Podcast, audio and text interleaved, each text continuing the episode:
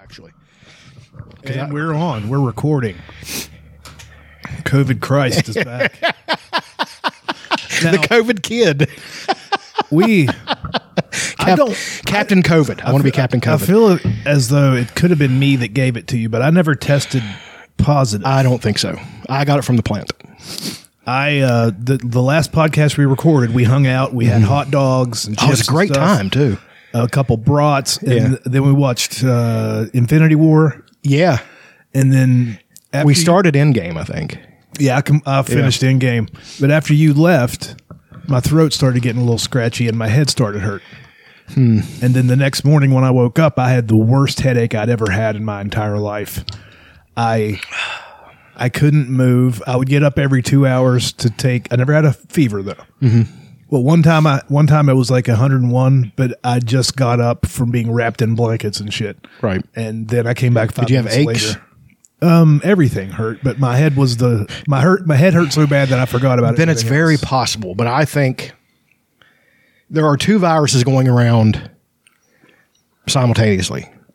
There's this one flu virus, which I thought I had because I, I tested. I, I took a COVID test the day I started. I felt bad, came out negative.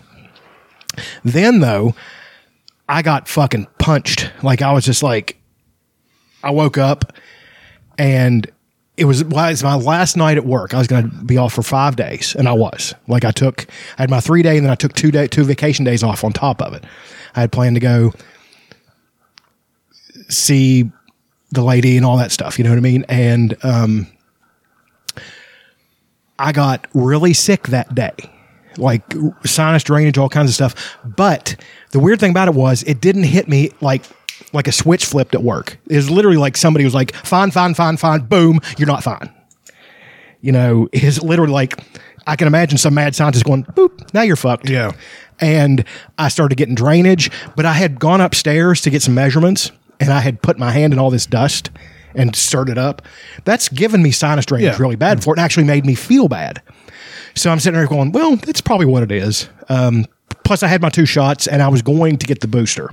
The day I got sick is the day I was going to get the booster. So, um, I went to the doctor because everybody, everybody in my camp, you know, mom, the, all of them said, go to the doctor. This is nothing to play around with. We know you're a bull or whatever, and you don't get sick, and you've had it before, and you've had the bad, the, the worst variant, and you made it through without any kind of repercussions. So I was just like, yeah, I'll do that. And then they gave me the test. That's and they gave me the one where they go into your brain. Yeah. the roto rooter one. So and then then the nurse was like, "Guess what? Congratulations!" I was like, "Ah, fuck you." Did, did were you able to get the results right there? yeah, it was 15 minutes. and I got the results. Yeah, that's how how mine went. And I Maybe I, had- didn't go deep enough in my nose. I felt like I was like right here. well, the nose. the the home the home ones are notoriously inaccurate yeah, that's, that's because it's there's so much room for error. And it's a it's a odd timing because you told me you felt like shit five Right. day or seven days after I had the worst Right. the worst day of my entire life. Right. The worst pain. I did not eat until midnight, and when I ate at midnight, I had bread and butter, Mm-hmm. and I had a Coke Zero, and I I stayed in bed. Literally stayed in bed. Mm-hmm. Didn't turn anything on to listen to or watch until seven in the evening. Mm-hmm. I'd get up every two hours to take aspirin and take my temperature, and my at one point my head was hurting so bad that I hoped I would die. I I never got I never got a headache that bad. Oh, I the most of what I got. There was a point when I first got it. I knew I had it, but I knew I had gotten the two shots, and even the hospital had been like, "You've got the two shots. The booster would have been nice to have, yes, but you'll be okay. You know, just go home, and if it gets worse, blah blah blah." So the first few days were great. I'm playing kind of cold symptoms. I'm playing video games. I'm hanging out. I'm napping. I'm doing whatever the fuck I want to do. Don't have to work. I would have begged to go back to work had it been had I know this had I had I known this was what it was going to be. Mm-hmm. This just lingering in and out fucking psychological fucking symptoms, you know, like so fucking depressed. I just wanted to off myself. And so irrational. Like sometimes I, I was completely irrational talking to people, like, you know what I mean? And it wasn't a fever. It was just, you're so fucking miserable, you just get irrational. Um, That's why I'm glad now I've got the chest pains and the back pains, but those are on the downswing. Those are like what happens at the end. what you're talking about being irrational. That's why I'm glad I don't live with anybody because I could have been a real prick, you know. Well, I mean, I don't either, but I was Yeah. talking to people on the phone and Oh, stuff. yeah, I my, don't do my, that, my poor mom, she was, I mean, she was, she was getting the brunt of it, and um, and she doesn't know how to help. And I understand that her hands are tied. What is what? She's not, nothing she can do, and all these things are bothering my teeth. My teeth thing is bothering me. All these things are bothering me. You know, I'm so dehydrated that I can feel it. Like I feel this much smaller than I usually am because I've got so much less liquid on my body, and it de- dehydrates you in general. It, it, it's one of the symptoms. I was barely drinking water. I was playing with fire. Like it, it could have really fucked me up, and it didn't. And I'm, now I'm on the you know I'm on the shady side now. It's it's I'm done. The next couple days it'll be done. You know, and by Thursday I think I'll be 99 percent again. You know, that's when I'm getting back in the gym. But you're going to see like a crazy the way I am. Everybody knows how the way I, there's going to be a crazy health kick after this. It's going to be like fucking vitamins, Oh yeah, you know, all the time. Fucking I'll give you the uh, regimen of vitamins that I take. yeah. I mean, I, I've got I've got a fucking a a counter full of vitamins, and I was take I was I was taking the vitamin C's like the the soil ones, but I was chewing them. It's like fuck it, you know, taking two of them and a, and a one a day Flintstone vitamin, taking the zinc, all that stuff. It's the dehydration that got me the most. Like I can still feel my teeth at the bottom of my lip right there. It's really, really bothering me. Actually, um, I don't think it's permanent, It shouldn't be. but I think once I finally get rehydrated and stuff again, I'll be okay. You see fighters with that type of thing happening all the time where they have to cut weight. Yeah, Thing you're talking about with your gums. yeah, like their gums draw back from their teeth. Um, that will, but it was like, like I said at first, it, it's been a tale of two, a tale of two diseases. a tale of two COVIDs. yeah, tale of two COVID. The first one was I played. Um, I beat obsessively Ghost of Tsushima. Beat fucking everything. Found You everything. 100%? I was climbing shrines that are ridiculous. You have to throw a fucking grappling hook over and and work your way around it and all kinds of stuff. I'm like, fuck it, I got nothing but time, so I'm sitting there doing it. You know what I mean? Feverish, just you know, killing killing Mongols like like really getting into it like because uh, by the end they start to get scared of your very of your very presence Yeah, your- because you become reputation. you become the ghost. Your reputation and then they run. itself. like you can slit you can cut one of the captain's heads off and everybody will run and then you have to chase them down. So I was chasing down and killing these motherfuckers out of spite because of fucking COVID. I'm like nah this is what's happening now you know?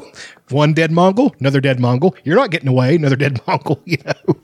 Killing their dogs throwing fucking kunai at their fucking eagles. You don't have to kill the eagles. I was killing them anyway um, I love that that game was like a lifesaver through the whole thing because it kept me sane.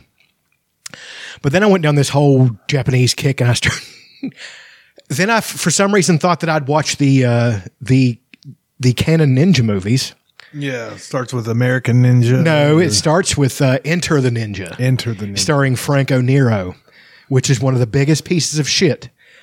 Apparently, Menahem Golan and the other Globus guy thought that Philippines equals Japan. I don't. I don't understand that. I mean, I- I guess they they share an ethnic branch or something, but it's it was just weird seeing them cast Filipinos in all these Japanese parts. I'm like, you know, there are Japanese actors that you could have cast.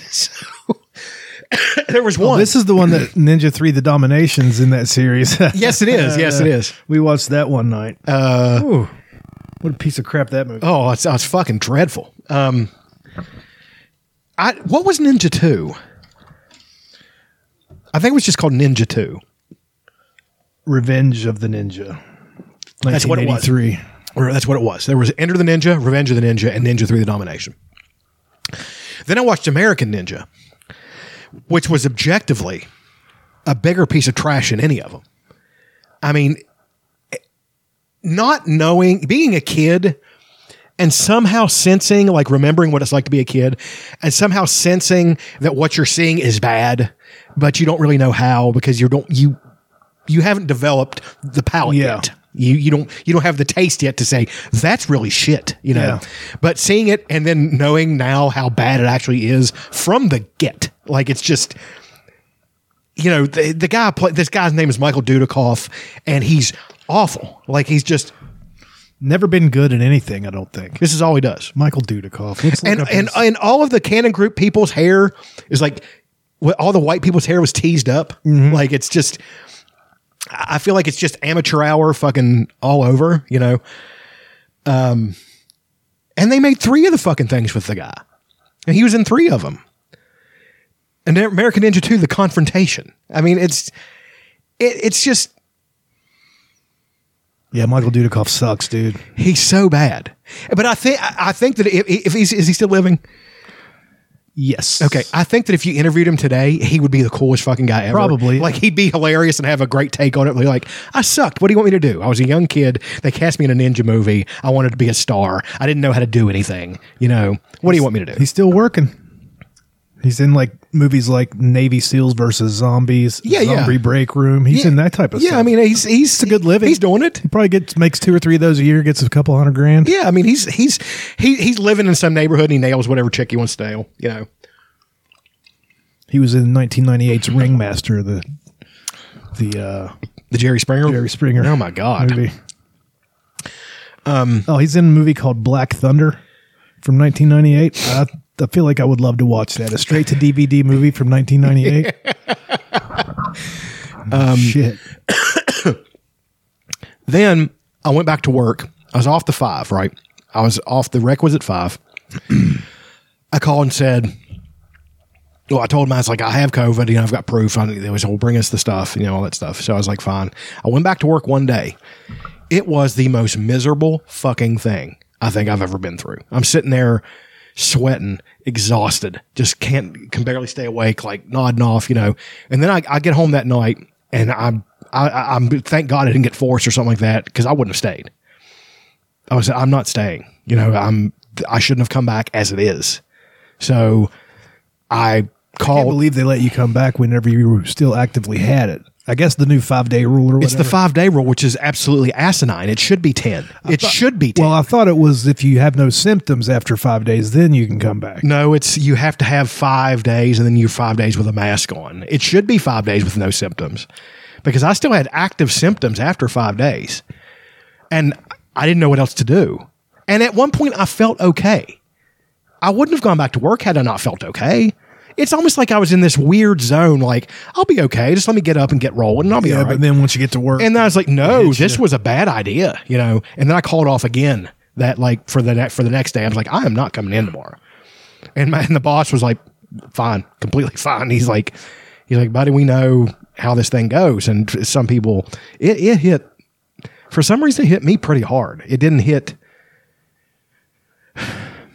It didn't hit a lot of a, a bunch of other people so hard, which I was found odd. I mean, because I had the two shots, you know. if I had it, which I don't, we don't know if I did or not, probably. Probably. the rest, like the next week after that one Saturday, I just had a cold. Mm-hmm. It was just a cold that I Nyquil and Dayquil. That's all. I, that's all happened to me. But I that took- one day was horrible. I took uh I didn't take any Dayquil or anything like that. I took this new Advil which has ibuprofen and and Tylenol in it. Like Yeah. they're it's, it's together, which worked wonders. But all it did was help set me up for more kratom to I was knocking back kratom like fucking going out of style. It made me so sick I was taking so much of it because that's all that's what I did the first time I had it. And I got and, and you you can't taste it, but at the same time you can. It's weird because I can taste now a little bit, but I'm still in that weird zone where I can taste things, but it's a weak kind of taste. But this whole process, I was absolutely filthy. Like, did not bathe for days because I just didn't feel like doing it. You know, I couldn't make myself get off the couch to do it. I know it's gross, but I don't know what else to tell people. You know, I finally did. The water was gray.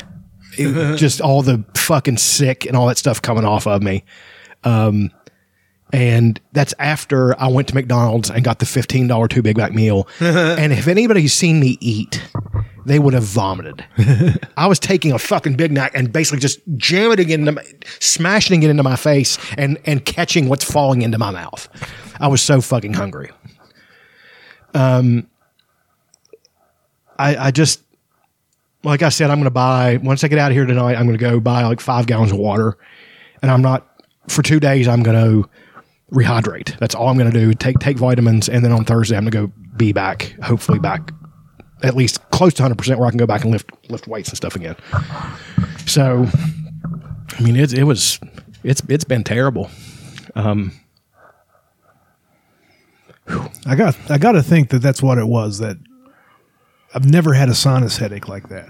So it couldn't have been just a sinus headache. It it very likely was, and I think it's just I've rolled the dice too many times. Like, do you know how many sicknesses my entire life like that other people have gotten terribly, and I skate most. Yeah, me too. most. Like every flu, every flu that my family entire got and everybody else that I got, I got a sniffle at best. This is the first time I've had so much as a cold since I started losing weight. Right. And it's this to me, this is what everybody else feels, and I don't want to feel it again. So I'm yeah, I'm not going to go through this again. Um, yeah, I mean, I, I was just, and my house is is a wreck. Like it's it's disgusting. It's I, I I I put my boots on, and I thought I had a blood clot in my leg at one point because I have it's I got a really bad pulled muscle in my calf. And I read that that could be a symptom. So, of course, in my head, that's going to be something that happens. So, I walked in with my boots on and tracked mud all over my house and just shrugged my shoulders like, I don't give a fuck, and walked right back out the door in filthy ass work clothes, like clothes that hadn't been washed in two weeks, you know, just covered in work dust. I mean, it was abs- it's the most miserable I think I've ever been. I mean, and this is including the first time I had COVID, where it was in in hindsight life threatening. Like it was I had all the life threatening symptoms.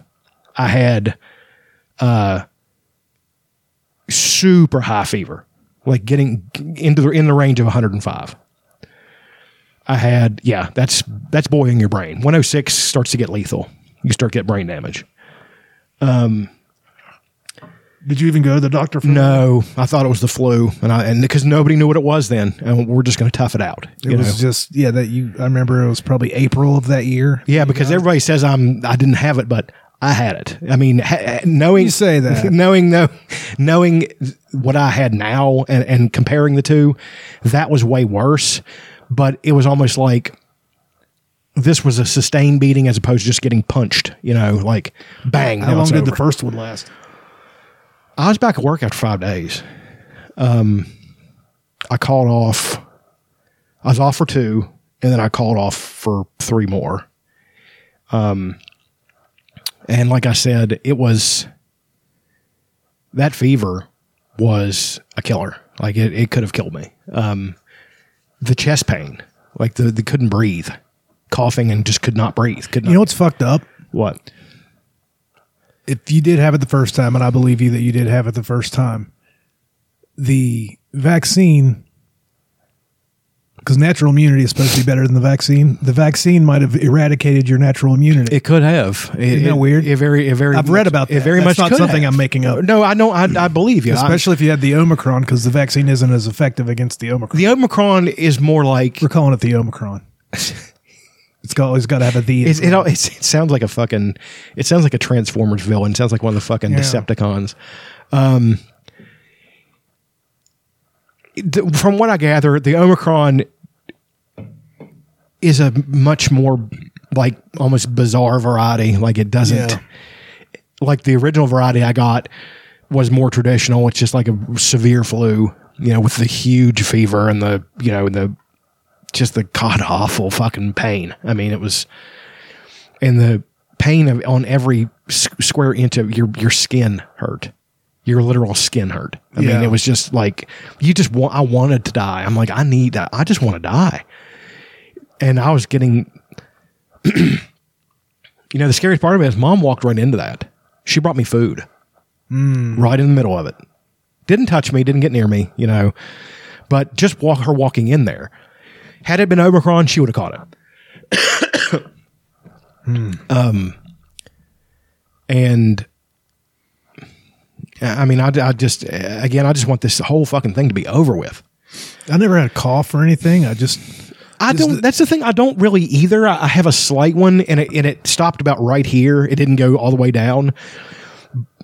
And I, I think that's the. They gave me steroids, like lung steroids, yeah, Yeah, to to help. we should always have those. Why why are we not just on those all the time? Well, because then your body doesn't produce the natural things. But Maybe just take it once a week. they gave me Z Pack too. Yeah. To keep it from going viral. You know, so or bacteria. The I mean, the bacteria from from setting in, which helped. And again, um, I'm now in another peak, like where it's it's it started to mess with me a little bit and not feel so good. But today, when I first got up, I almost called off work again. I I got up and I was and I sat there uh, and I was getting my stuff together. I'm like, I can't. I was like, I'm gonna have to go. I guess I'm just gonna have to go and try to tough it out. And I did. And I got there, and right after I got there, my legs. I was walked in. My legs got weak from walking in, and I doubled over. And one of the people and this girl I work with is like, "You okay?" I was like, "I don't think so." And she's like, well, what are you going to do? I was like, I'm going to clock in and do what I got to do. So I, wa- you know, and by the end of the day, right before I left work, like when I sent you that, I felt fucking hundred percent. Like I was like, I feel fucking great. You know, I'm, I got a burst of energy and felt awesome. Now I'm back to a point where I don't feel awesome. I don't feel bad. I'm in this weird limbo state where, you know, I'll just, I want to go home and sleep, but it's not going to be miserable sleep. I'd almost feel really bad than feel just a little bad all the time, but not bad enough to not have to. You know what I mean? Right. I'd almost rather have that a couple days of feeling awful than two weeks of yeah. blech. Absolutely. I mean, like I said, I'd rather have the initial fucking punch, you know, just gut punch, as opposed to going through this for. It's it's coming up on nine days. Yeah, because I just So- had the one day, then the next the week, the following week was just cold, Mm-hmm. the cold symptoms, and um, and I hope that that's what I had because if I didn't, I'm getting it now. No, I'm not. I'm not contagious. the contagion thing's it's over. Um, So, yeah, I'm no I- longer carrying a fever. So I hope I hope that's what it was just for that one day, and then then it was just like sinusy stuff. Never had a cough. Hmm. I remember a few weeks ago.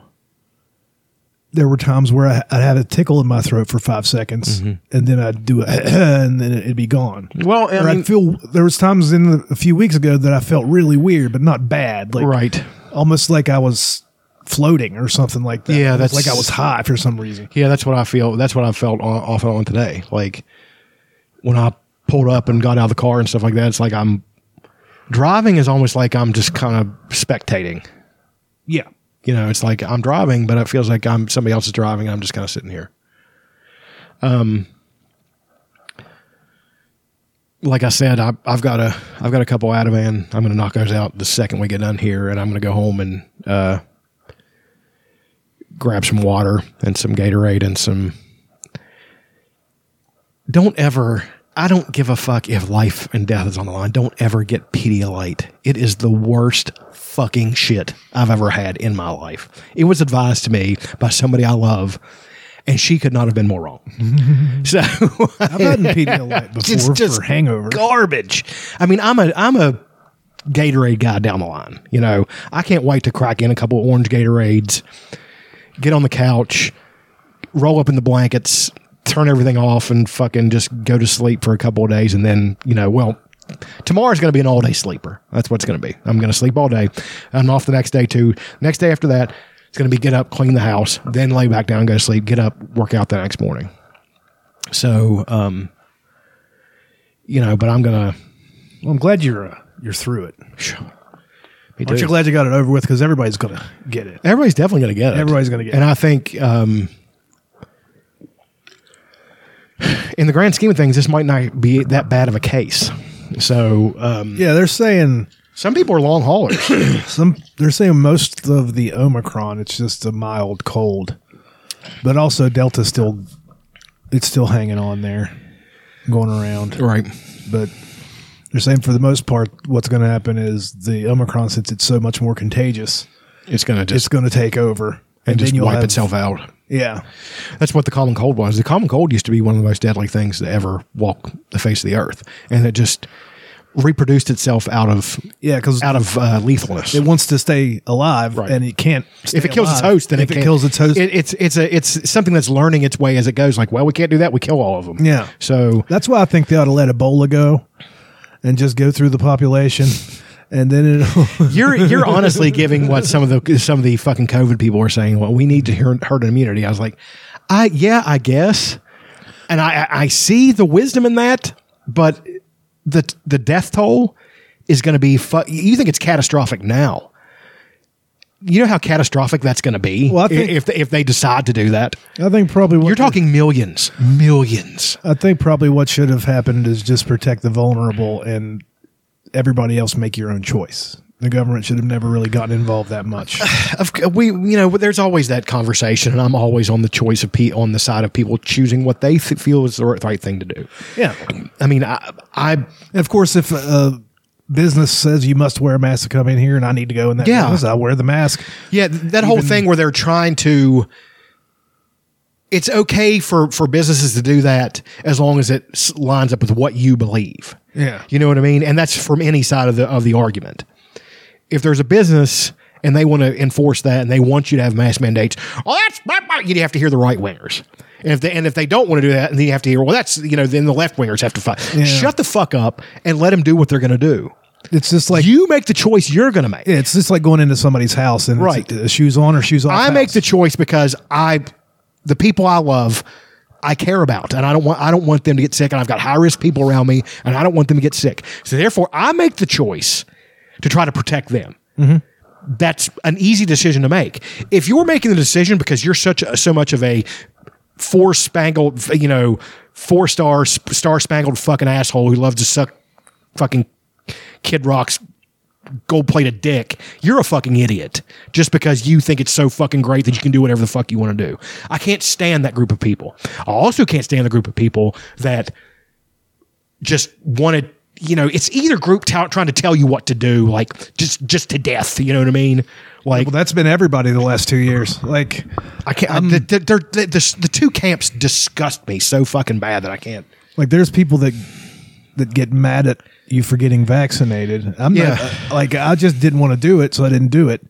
But that's I'm fine. not going to get mad. you made. I'm not going to get mad at my friends that want to get it. Right. That's that's awesome. And I don't. There's none of my friends that get mad at me for getting vaccinated. No, they, they none of us, but I do know people. Well, sure, and and you know, and um, but we're all friends and and respect each other's decisions enough that if that's the decision you want to make, that's the decision you made. That does has nothing, no bearing on you as a person. What, And I wouldn't, I wouldn't associate with such a person. my thing is, I've just been poked and prodded my entire life. We all have. that's that is one thing just got so about modern society. That's the thing that we're all going to have to get on board with and understand. People that try to say that this is a new thing don't know anything. They they don't understand that this is the way it's always been. You don't understand that the polio vaccine was mandatory. You are not allowed to refuse the polio vaccine. Not one little fucking bit. You had to take it. I never got it. I never got. It. What do you think those people would think now? I don't know. But I, I never got any of them. I got them. It came in a little thing that you I'm joking. I probably did. I just don't remember. you're about my age, so well, you would have reached the cutoff. You would have gotten it. It comes in a little tube. It was frozen. They heat it up in their hand and then they give it to you in your mouth. It tastes like Dimetapp. That's the polio vaccine. I wonder how different it would have been if the COVID vaccine would have been that. Or there's another one. Or if Trump would have won the presidency last year, who would be anti-vax and who would be? It'd be completely switched, and you know it would of course, it would. because I remember Kamala Harris tweeting out, "I'm not going to take any vaccine that's approved by Trump and his group ridiculous. of scientists." Yeah, I and mean, then, it's- and then It's the same she gets she gets sworn in. Guess what? She's now you're evil if you don't do it. I don't think anybody's evil for wanting for doing it or not doing it. I think it's evil to force people to do it, especially if they have a very good chance of For me and mine, getting through it. For me and mine, my daughter, the people I love and the people I care about, I am going to, I love you. I am going to insist that you get the vaccine. Knowing what I've gone through, I'm not going to make you do it, but everybody I know, I, I will agree with me Like, yeah, that's something we should do. My mom, my my daughter, my aunt Marilyn, uh, you know, all of them, they got the vaccine. I'm talking about an insist as in we all should take it. We're having a family gathering. You better take that fucking vaccine before you come and mingle with us. That's just the way it's going to be. You know, if you don't, don't come. You know, that's just, and it's not because we don't love you. It's not because we don't respect your decision, but this is the decision we're making. And you are putting people at risk if you show up without being vaccinated. Period. You know, that's that's that was the vibe we got for Christmas. And that's what happened. You know, Somebody didn't come. yeah, a few people didn't come because it's not because it's not because we didn't. I don't want to say they weren't welcome. We missed them. We like we want you to come. I don't want to get the vaccine. Then you can't come. We don't want. We have people in this that I'm going to be exposed to that are high risk.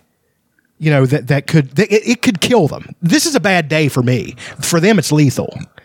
You know that that's just shit. That sucks. So there is no common sense anymore. There's no there's no middle ground to anything anymore.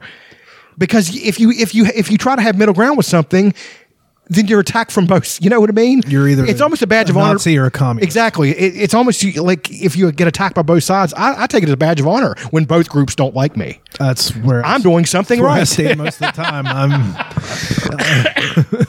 It's like right now, I'm looked at as an idiot by lots of people. like we were talking about earlier, the kratom's kicked in. I feel fucking great. Yeah. The kratom's kicked in. I feel good. I'm up. You know, this is how this goes. 10 minutes ago, I felt bad. 20 minutes from now, I'll feel okay again. You know, it's just this whole fucking roller coaster. Um, I'm glad I just had the one day. I think, though, too, that I made it a lot worse on myself by getting so dehydrated and not taking care of. Yeah, I'm always gulping water. I didn't. There, I, I probably didn't drink water for two solid days. So, because I just slept. You just need to start drinking water, dude, all the time. I know. You can even get things to put in it that'll make it more tolerable. I, I've never been a big water drinker. Um, but when I do drink it, I feel good. Um, but that's that again. That's another thing that's going to change. That's on the list now. Water, you know, is going to be one of the things that I have to take in at all times. Because again, this this is bothering me. Yeah, you can get um, liquid IV and throw in your water. It'll add some flavor and electrolytes and all that crap. Or you can- there's also generic. Good old versions of that, Gatorade. Good old Yeah. Gatorade's fine as long as you're cutting it with enough water. You're getting all your sodium, all your electrolytes, all those things. I'm looking forward to knocking back some fucking Gatorades and chilling out. I and- love Gatorade, orange and red. Oh, the fucking original orange Gatorade. That is. Mm-hmm. I the wish they still put them in glass shit. bottles. Yeah, remember the citrus cooler? Yeah. Mm. They used to bring that back out every now and then. Um, I was taking so much kratom, it made my breath stink, and I could smell it. Have you ever done that? Yeah. Yeah. I mean, it's like you're like, oh god, you know. Um, but it, but it, it never dehydrated me so much that I got like real, that I got like real constipated. Um, but uh, kratom is a I, I, that's part of my toolkit when I get really sick is kratom. It might make you a little bit sick because you just get sick of taking it and, you're, and it messes your stomach a little bit. But I think it makes you feel at some point infinitely better. That's Like, what I did. Um, my one day of being really bad. just wake up, slug some back, and then you feel a little bit every better. two hours. I got up to pee, aspirin, and just to slug back a, a little bit of kratom. Not, every two hours. not a lot, just like a little, a, almost a dusting in a teaspoon. Mine was every four. I would take a like a spoon. You know, Yeah, I, just, I fucking dude, it, it hurts. Um, I'm so scared bad. for the baby. I don't want the baby to get this. Like, um, Aaron and Elaine's baby. yeah. Uh, I think it, that she'll be okay. She's got a cold right now. I think though that I mean, she'll be okay, but it would be a bad. If you even got her- a mild her- case when you're a baby, Right. like because you're freaking out because this is the first time I've ever felt pain. Right. Holy shit. her generation, Emma's generation, is going to be. They're going to look back with what we went through, like we look back on polio, almost like with like a nostalgic type thing. You know what I mean? Uh, didn't polio? Wasn't that? Polio is the 30s and the 40s. Yeah, like Neil Young had it when he was a kid, and he That's why they call had them it in shaky. the 40s. Yeah, Yeah, all those things, like this, the swine flu and all those things, they look back on those with nostalgia.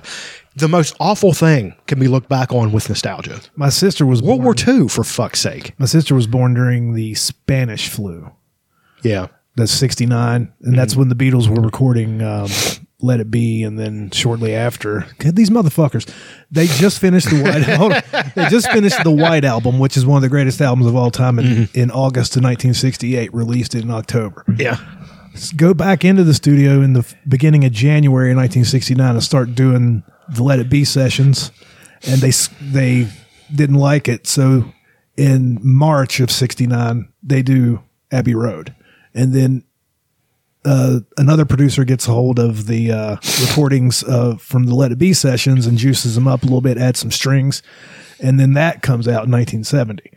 So within seven months, these bastards I know. recorded some of the greatest music the world has ever known. Fucking jagoffs. I hate them. I've always thought if there were a modern equivalent of the Beastie Boys, who would it be? I mean, of the of the Beatles, I think the Beastie Boys could slide in there. I think that the uh, I'm talking about sheer talent It's hard to and um, well, talent's one thing, but they were putting out two records a year between 19, 19 they put out two albums a year and then four singles a year. The singles weren't on the albums back then. So Let It Be wasn't a or um, excuse me, Strawberry Fields Forever was recorded during the, the um, Sergeant Pepper sessions, but it wasn't on the album. It, it was a double A side with uh, Hello Goodbye, not on the fucking album at all none of those songs this is what they used to do um other bands would get express copies of the uh of the Beatles albums and they'd they'd take their songs and re-record them and make their own versions of them and put them out as singles it's a Beatles a Beatles song did by Dave Clark 5 whoever the fuck it was and then they would get the hits off of the Beatles music well the Beatles just had the album out those songs weren't getting played on the radio that's just weird. it's wild, isn't it? yeah. So the It it seems how if you were- would not make them angry, you know, like well, they get paid off of it too. sure, yeah, but, but like if um if you're a Beatles fan, you get two full albums a year and four singles, each with two songs on it. Right. That's an insane amount of music. It is. thirty songs. But I'm talking about sheer vibe. Like, if there's a couple of bands that give me that vibe. The Beastie Boys is one of them. The Beastie Boys, the Beatles, Foster the People. If you've ever looked into them, I've heard plenty of them. they're great. good. Like, they're just fucking just so out there. Like, and I'm not talking about out there as in purposely avant garde and stuff like that. They can write a thumping good fucking tune. Yeah. I mean, uh, I don't even think Pumped Up Kicks was their best song. I You think know, it's a good song though. that is a great fucking Very song. good song. I'd play it, but I'm I don't want to get taken down. Like I like having. I think we might get to be able to get away with uh, Houdini. Have you ever heard Houdini? It wasn't quite a big, a, quite as big a hit. It doesn't matter if it's on Is it a really? major record label. It's hard to get by with stuff. Fuck, can we play a punk song for fuck's sake? No, I'm just kidding. I don't mind having.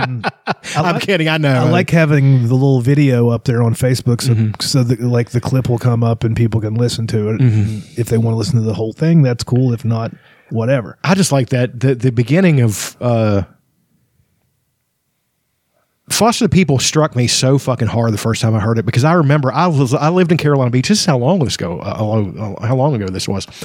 Pumped Up Kicks. I remember that song coming out, and that bass line grabs it, doom, ch, doom, doom, doom, doom, doom, ch, doom, doom, doom, doom, ch. and and and and it's just it gets you going, and then It's a song about school shooting. I know, and it's one of the most grooviest school shooting songs. Very groovy. Uh, um, The only other school shooting song I can think of is "Rival" by Pearl Jam. there's a guy there's actually they there's they that that foster Jeremy, people has such yeah foster people has such a carolina vibe that for a minute i thought that they were from there because there's a guy in that band who looks like this guy we sung up mike Slowski, who is annoyingly handsome you know he got, got all the girls we all loved Yeah. him he's one of those guys who's a great guy and he's handsome Yeah, it's like you fucking jag off you know him. but it, you just love him um and he looks exactly like the guy in foster the people but I remember getting that album, Torches, and listening to it and watching the videos. I'm like, this is something.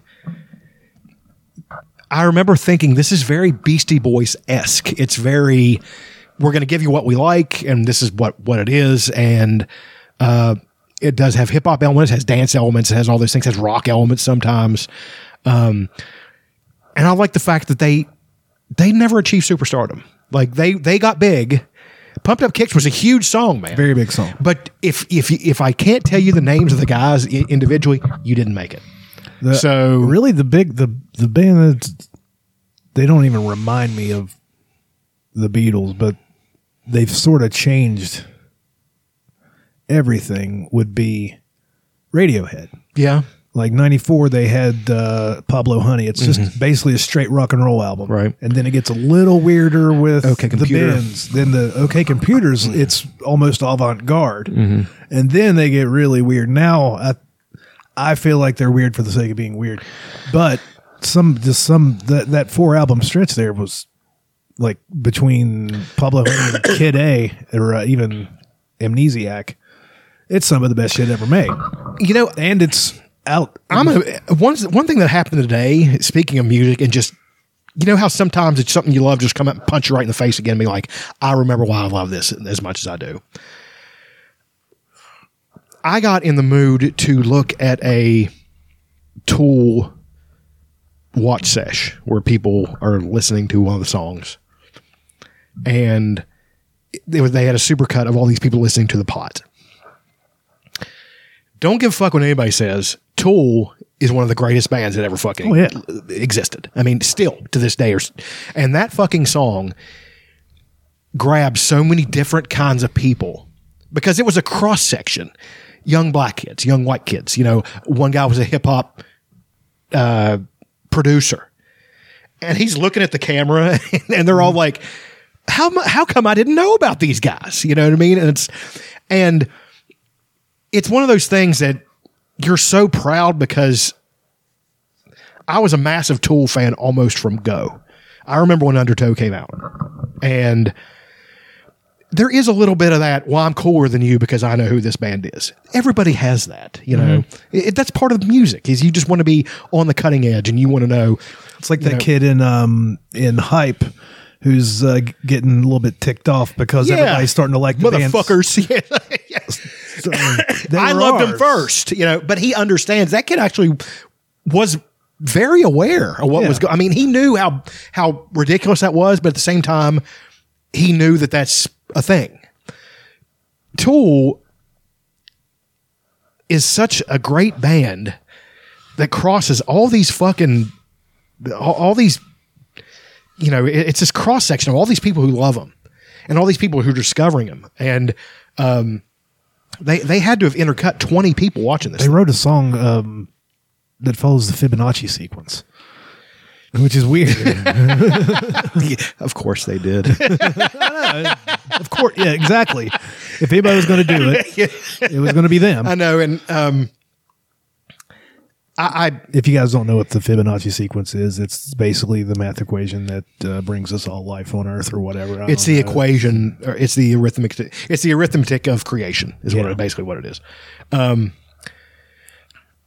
i i still think um that my favorite tool album is um i still love undertow I've never listened to a Tool album. I just know the songs that have been played on the radio. we'll just start with undertow I probably should. The first one uh it's got uh prison sex bottom um four degrees um it is a great rockin' album. Like it's the songs are rarely more than three minutes.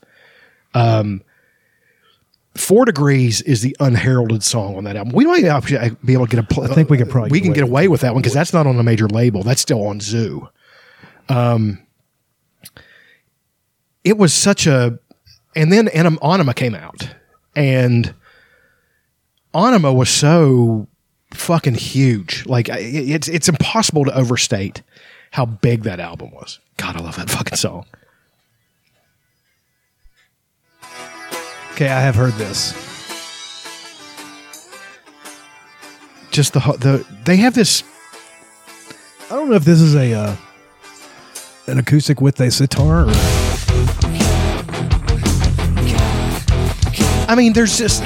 I remember hearing this because I was a thrash head at this point. Mm-hmm. Like Megadeth was my favorite band at this point. It went back, but it went between Megadeth and Pantera. I stopped liking Pantera after Far Beyond Driven. I didn't I didn't like the Great, Southern Trendkill. I thought it was a fucking awful album. I thought it was just noise to be noise. You know, look how heavy we are. Like I don't give a fuck anymore. Um, and then I started to shift. Bad Religion had stepped in at that point. My my early love of punk was there. Like Bad Religion. Um, it- I loved Social Distortion. Like the the the germination of that rockabilly love and all that stuff was there, and I didn't really tap into it until like we've talked about really recently, within the past few years. But I always loved it, and I knew that thrash wasn't for me anymore. And Tool was along those lines, was along the punk slash prog slash all that stuff, and it gave me such a different feeling. Like this is something that I can't explain, you know. And I like the fact that a lot of metalheads did not like it. They were just like, like, what is this? I don't want this. like, it's like, where's the the crazy thrash grind and stuff like that? I'm just like, it's not there. I mean, it's, I don't want that anymore because this is better. You know, I remember lifting weights, listening to Prison Sex, and being so blown away by that fucking song, and just repeat, repeat, repeat, repeat, and it was, and not knowing what the song was about at that point. had I known, I probably would have, you know, been felt a little bit worse about it. But What is that song about? Being prison sex, when he's a it's being molested when he's a kid. Um, that He has didn't come out and say it like Jonathan Davis would. no, and the video was. Have you ever seen the video? I'm sure. It is one of the most disturbing things I've ever seen. It's a baby doll, like in this dark room, and then this black figure, like in leather, opens up the drawer and plays with the doll, and then puts the closes the drawer back again, and it's stalking through the halls. And everybody, I remember me included, thinking this about Tool back then.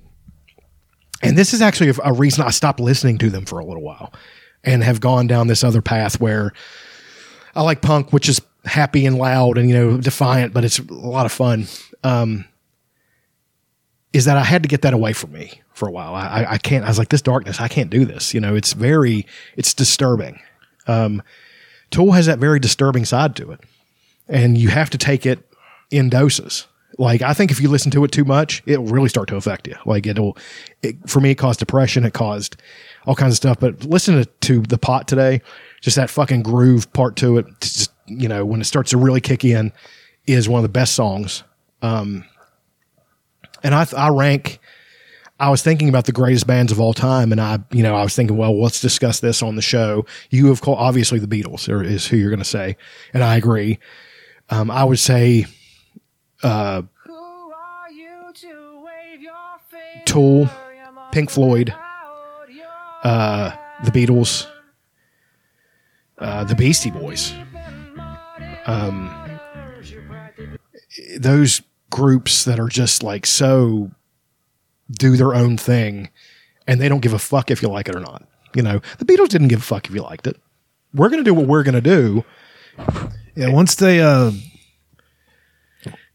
I think it was 65, whenever they started smoking pot with Bob Dylan. Like, uh, Can you imagine that? it's just, the, the Beatles sitting around hanging out with fucking Bob Dylan, like and they, like some of the songs on that album were like more serious. They weren't mm-hmm. all "Thank You, Girl" and "Please Please Me," which are great, solid songs. fucking tunes. man. great pop songs. Right. But they like help me if you can. I'm feeling down. And then the next album after that, there's a song just called "Girl" on it, and one of the lines is. Um, was she told when she was young that pain would lead to pleasure? And you're like, what the fuck does that mean? And and you could th- them growing up and everything just getting weird, but still it sounds so good. Right. Like they're writing about things. Well, how old were they when they first hit? They they were none of them had turned thirty by the time they broke up. I thought they. so that's they were in their early 20s at the very beginning, maybe late teens. Um, by the time they hit in America, it was 64. John would have been 24. Paul would have been 23 or 24. Ringo would might have been 24, and George would have been. Can you 17, imagine? Can you im- 18. George was youngest. can you imagine the world being at your feet in that way in your 20s? That that happens all the time nowadays, but it's a different world now. But back then, they were the first group. right, Like uh, Elvis had to go through it alone. right, He was the only only one in his in his uh, life that could understand what he was going through. But the Beatles, they at least had that where it was a band, and each one of them was as famous as the other one. Uh, hell, Ringo got the most fan letters. all right. Well, he's he was the most approachable. Yeah, how hell you doing, Ringo Starr? And he probably Got a big nose. And what's funny, Ringo actually ended up marrying one of the girls that used to come and see them at the Cavern Club in in uh, Liverpool. Really Yeah, he fell in love with a girl that was there from the beginning. I thought that was pretty good cool. for him. Yeah. Of course, they ended up getting divorced. Probably. He was extremely abusive. I don't know that Ringo was. John was. I think. No, Ringo has said he was. Really? Yeah. That sucks. Well, but he owned it. He he knew he had problems. He had an alcohol problem, and he owned up to it. And I I don't respect the fact that he was abusive, but I respect the fact that he was able to own one of the bad parts about himself and then excise it and try to fix it. You know what I mean? Yeah, a lot Um, of people like to bring up that about John and how he was abusive to his first wife. yeah. And yeah, but like, I think he spent the rest of his life making up for it after that. Yeah. At least trying. And I think that did he have a good relationship with Sean and Julian? Yeah. when he died. When he died, yes. Okay, good. Julian was, it kind of fell off there in the late 60s. And, Mm-hmm. um, but it had been healed by the time he died. Poor Julian. Keys to the Kingdom at one point. I mean, fucking was Now him and uh, Sean are cl- traveling the country together. That's awesome. But at the same time, you know, we've talked about this before the fact that he is the heir apparent. I mean, he's like, he looks exactly like John. Sounds. Exactly, Exactly like, like him. him. And had, and was on the road to superstardom. He had that, he had the big hit, uh, Much Too Late for, good, for Goodbyes. Good song. Massive hit. I mean, and he was poised, man. And then he stepped away from it. Yeah, he didn't want it. Yeah, and I respect the shit out of that because you know that not only are all the hangers on and and shills and all those people like trying to push it at you to make a dollar, all the people who really love it are trying to push it on you because they're just like you're the You're savior one of music. left. You're the savior Like- of music. Yeah. You're going to take this in the direction that this needs to go when the Beatles fell apart. That you need to do this. What's funny is they all have all everybody in that band has kids that are around the same age and they could get together and and Fuck yeah. but they shouldn't. No, They shouldn't. because every one of them would think uh, would would all think the same thing. Now they all do. Is this us? They all do Or- their own things. Yeah. Sean has he's got a the Claypool Lennon Delirium. Him and Les Claypool have a band together. I think uh, Julian still makes music. Dhani Harrison makes music. Mm-hmm. Uh, Paul McCartney has a kid.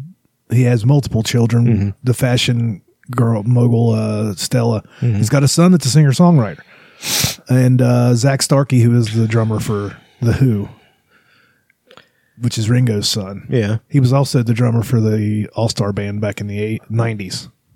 So I just I, I I love these it's part of the love of the thing is that you start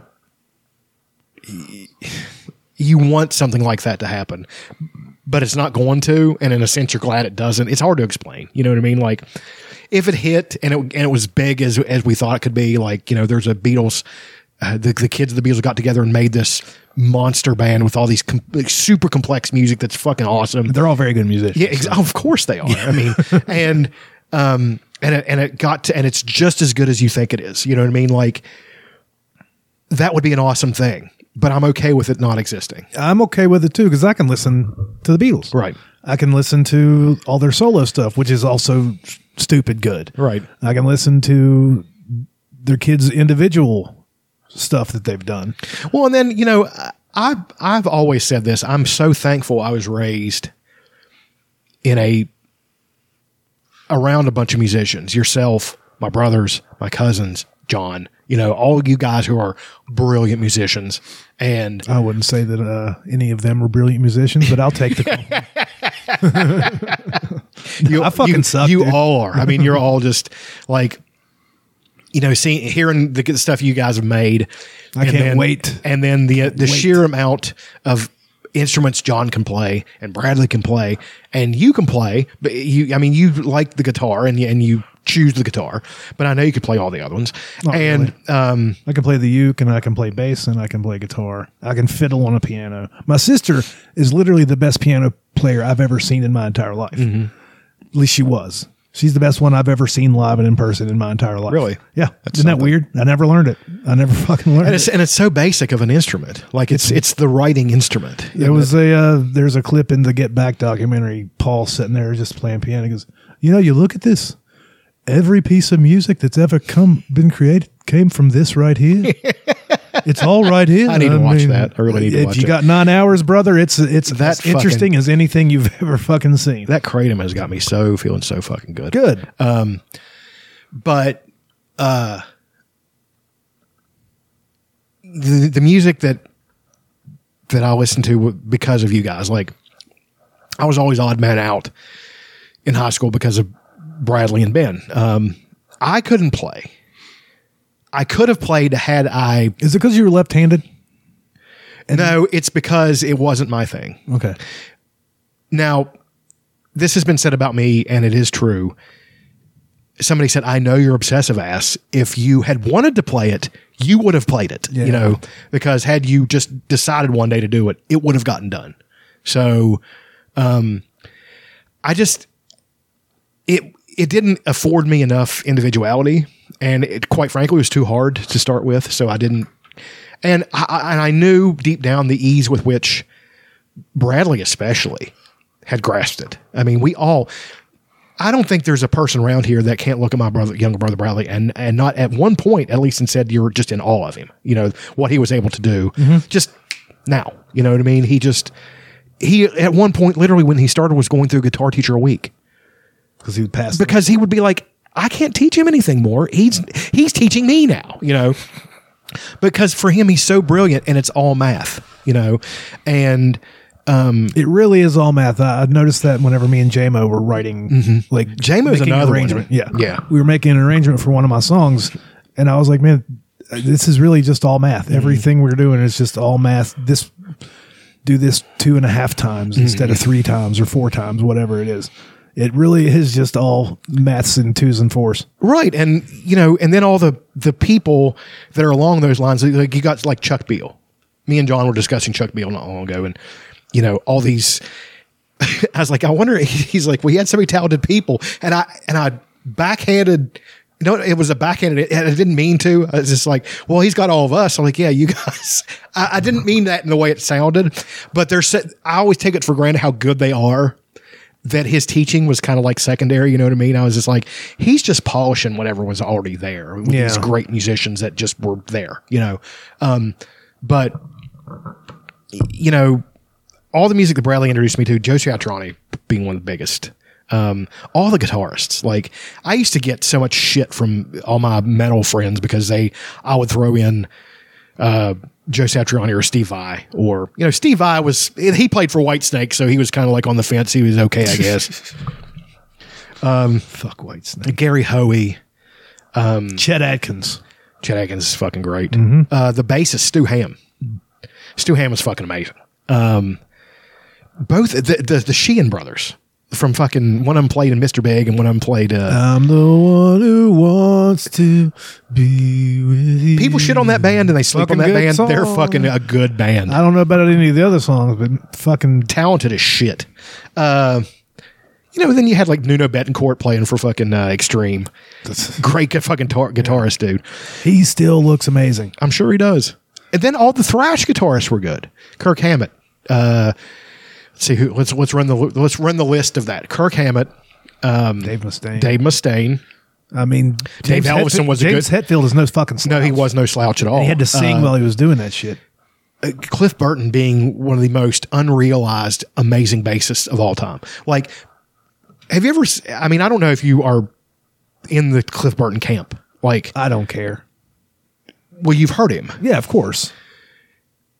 Then you know how good he was. Like, Oh, he, yeah. he he was. But the scary part about it was he was so young when he died, and Was it like twenty five? he was. I don't. I, he was in his early twenties, and not even thirty yet, and he had started to branch out, and he would have been one of those guys that went off. He was such a a, a presence in that band that he would have driven Metallica in a different direction. Like it would have been, or he would have quit and he would have done his own thing. Les Claypool, you know, is one of those guys, you know, where they, he talks about how great Cliff Burton was and, um, you know, I, I just love that whole, my whole, that's one of the, my childhood has had so many bad parts to it, but one of the best parts to it was all the music. Like with all my cousins and all my friends that played, Timmy Jackson played, he was great. Um, uh, Bradley and Ben played. Um, all the bands you guys were in together, you would play Skateland and shit like that. I mean, I loved being a part of that, even though I was, a, a, a, you know, a, a standbyer. You know, I was just like, this is awesome. I don't know how to do any of this. I didn't. I didn't learn how to play till after I graduated high school. I was singing in bands before, but I never, I didn't decide to actually start playing the guitar till after high school. I wish I'd have started whenever I was like seven. They got me a guitar when I was like ten, Right. But it was set up uh, left-handed, and for some reason I couldn't grasp it. And there was no lessons; there was just a book, and I, I was playing baseball and doing all this other shit. So I just kind of let it go. You almost had to choose. Like it's, uh, it was, it, that was for me. It was either sports or it was music. And I do think It wasn't a choice for that me. given that, gi- well, I, I was playing sports, right. I- uh, and I wanted to. So. But given given the option again, I probably would have gone with music as opposed to playing sports.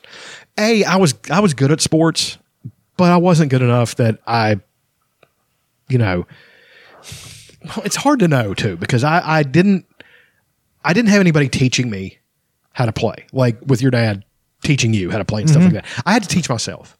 if you'd and- been in my neighborhood, you got taught whether you wanted to or not. I think He had everybody. Yeah, right. Everybody and that would have been ball. awesome. Like I didn't have a dad who coached me how to play ball, all those things. And I was, and even even even knowing that and dealing with all my mental illness issues, which were there were a fucking laundry list of them, I was still good enough that I got some slight small college attention. You know, had I known how to work out, known what to do, all those things, I think I could have been a pretty darn good college athlete. You know, um, I, I was blessed with enough natural strength, you know, just not terribly quick, but really strong and all those things. I could have been really good, but I wish that had I could gone back and like, all right, now this is where you're going to have to choose. Are you going to play sports? Or are you going to be in music? I think I might have chose, chosen music the second time. I definitely would have probably chosen chosen to try harder at music than mm. than sports because I'm not, I'm not big enough. Even though I'm big, I'm big for life, mm-hmm. not big for football, It's that's that's a thing. or just not played football and only played baseball. Because I think I could have had a shot at baseball being Yeah. being a big lefty, which there's not a lot of left-handers out mm-hmm. there, and a uh, pitcher being a pitcher and a lefty that's the big that's the big deal. I I think I could have had a shot at least to get to college doing that, mm-hmm. and actually worked on it, trying to get a little bit of speed because I was only throwing in the low 80s at, at my hardest, but still hardly anybody could hit me, right. and it's just because I've always heard about how good what good a, what a good pitcher you are. everything I threw moved in weird ways for some reason. Don't know why. It's just a left-handed thing. But uh, I would, I, I think that's what I would have wanted to do rather than playing football because football fucked up my shoulder and made it to where I couldn't throw a baseball anymore. Right. Fucking sucks. I was always also I should uh, even after that I should have tried harder at music, like going out and playing open mics every night that I possibly could have, rather than not doing that, not doing anything in its place, just not doing it. right. You know. I don't know. I um. I, I again, I wish I would have had a, a coach Yeah. take me aside and be like, "Okay, you want to do this? I'm. I'm gonna show you, teach you how to do this, and this is what we have to do." And had somebody laid it out to me like that, I think I would have gone farther and enjoyed it more. Because man, that's another thing. The biggest thing with me in sports was and going out to play football. It's a double edged sword because at, at one point I'm impressed that I was able to do it because of all my psychoses because of fear. Mm-hmm. I, I had so much fear at all points, and I still played. And you know, I just and I and sometimes though, I remember having like stage fright panic attacks and I couldn't do it. I mean, I just, I just, I could not play. So, um, it was re- very strange, and I did, I didn't know why the way I, why I was the way I was. They put me on psych meds when I was very young. I remember they put me on. I was a sophomore when they put me on my first psych med, and Jeez. yeah, they should not have done that. I mean, but my mom, that she didn't know any better. Nobody I mean, did. Nobody did. no, and and the doctors were telling her that this is okay, you know, and somebody should have they instead of saying that like, well, why don't we get to the root of the problem why he feels this way, and then if we can identify it, then we don't have to go that route, you know, and then maybe he'll be more confident and things like that and be able to deal with things better, you know. Mm-hmm. So I, I wish It was the '90s, man. It's just fucking pills, pills, pills, and look where oh it got god, us. Mean it was terrible. Look where it got us now. Yes, it gets to school shootings every other the nation week. is hooked on these everything from from SSRIs, mood stabilizers, and then you got the the bad ones, Mm-hmm. the ones that are actually bad, the fucking basically heroin. Right. The whole world's hooked on it, and nobody's going to pay the price. Although you find them ten billion dollars, that's like an eighth of a quarterly Oh, we're we're, we're going to take your name off of a of a thing. of a you. museum. Yeah. I mean that whole the whole fucking yeah. I mean, God, seeing those fucking Sacklers, just looking at those stupid looking bastards and their These fucking, well, and, and we're there's two countries in the world that are allowed to advertise their pharmaceuticals. Us and New Zealand for some reason, where they advertise pharmaceuticals on TV and magazines, internet. Like I'm I'm getting targeted ads for like for um, SSRIs on YouTube. You know, I would bet that I, that has some kind of thing to do with indigenous populations Possible. because because New Zealand has a large indigenous population. So, um, and they're not and they're and they're not afforded the same protections under the law. So I, I would bet that that has something to do with it. You know, I, I love that on uh, on Dopesick when they were trying to get in Germany and Ger- Germany told them to go fuck themselves. Mm-hmm. Like we can't get into Germany, and basically the German people were told them, "You're not selling that shit here. We Better deal off." with pain as a culture." Fuck you. You know, we see what you're doing over there. You ain't doing it here. You know, I mean, I just- it's it's really that's been the one of the bigger kicks in the nuts in the last 25 years is the opioids. Mm. And they they have their use. Sure, I don't. It's like the thing I got in a, a, dis, disagreement with somebody over fentanyl. And they said that's just evil. I said no, it's not evil. It's a substance. I said if they can find a way to make it useful, then that's a thing. But that doesn't mean that the thing because people overuse it and kill kill themselves on it makes it bad. It's neither good nor bad. It's just a thing. Yeah. It's like the opiates themselves. They are a good thing, but they should be reserved for people who are in intense pain that cannot take it anymore. Not, I've got a headache. Why don't we just give them Oxycontin? Or I've got a shoulder ache or something like that. That's that's the, the true tragedy of the whole thing is that a lot of people had that chronic pain and they sold them those drugs and they always did those testimonials right after they started taking it and it was a life changer. Mm-hmm. They're like, oh fuck, I feel so much better. It's gone. I don't have to deal with it anymore. And had they told him, all right, now listen, you can't go crazy on these. You can feel like that, but there's going to be periods where you're going to have to deal with the pain again. You know, but they just kept saying personalize individualize the dose. breakthrough pain, Breakthrough Fuck pain. you. Yeah. It's fucking insane what they did. Watching that fucking document. I mean, that that, that Well, movie, you can actually watch the documentary too, "Crime of the Century" on HBO. There's a, Really? a three part documentary about basically about the same thing. That I think one of the salesmen that's portrayed in the show is one of the guys, one of the talking heads in it. shit. So yeah, you can watch you can watch the people that were actually there, and the guilt they must feel for. No, this one, these Really? salesmen, yeah, they do. Do you? Yeah. The guy who Will Poulter plays, Yeah. seems like a genuine person, especially after fucking Michael Keaton, the the care the doctor was kicked the dog shit out of him. Whooped Just his didn't ass. deck him, beat his ass. Whooped his ass. In, in in parlance, whooped his monkey ass. it's uh yeah what the what we've allowed them to do is going to be in the history books it's going to be one of the biggest failures of government which i don't want the government to get involved with anything. No, but if, if you're we're going to to have it, something, if you're going to if we're if we're going to have you taking half of our money and doing all this shit, do something about these motherfuckers. Right. You know, well, and then the the whole the way it got politicized and the fact that you you can't you can't scratch any Republican and then have them say something bad about a drug drug company. They won't say it because it's big business, and big business is to the, to to the Republicans and, and to the and to the right wingers especially. Markets are almost like a religion. Mm-hmm. You can't you can't criticize. You can't say anything about them because then you're going to put controls on them, and that's going to stop the great experiment.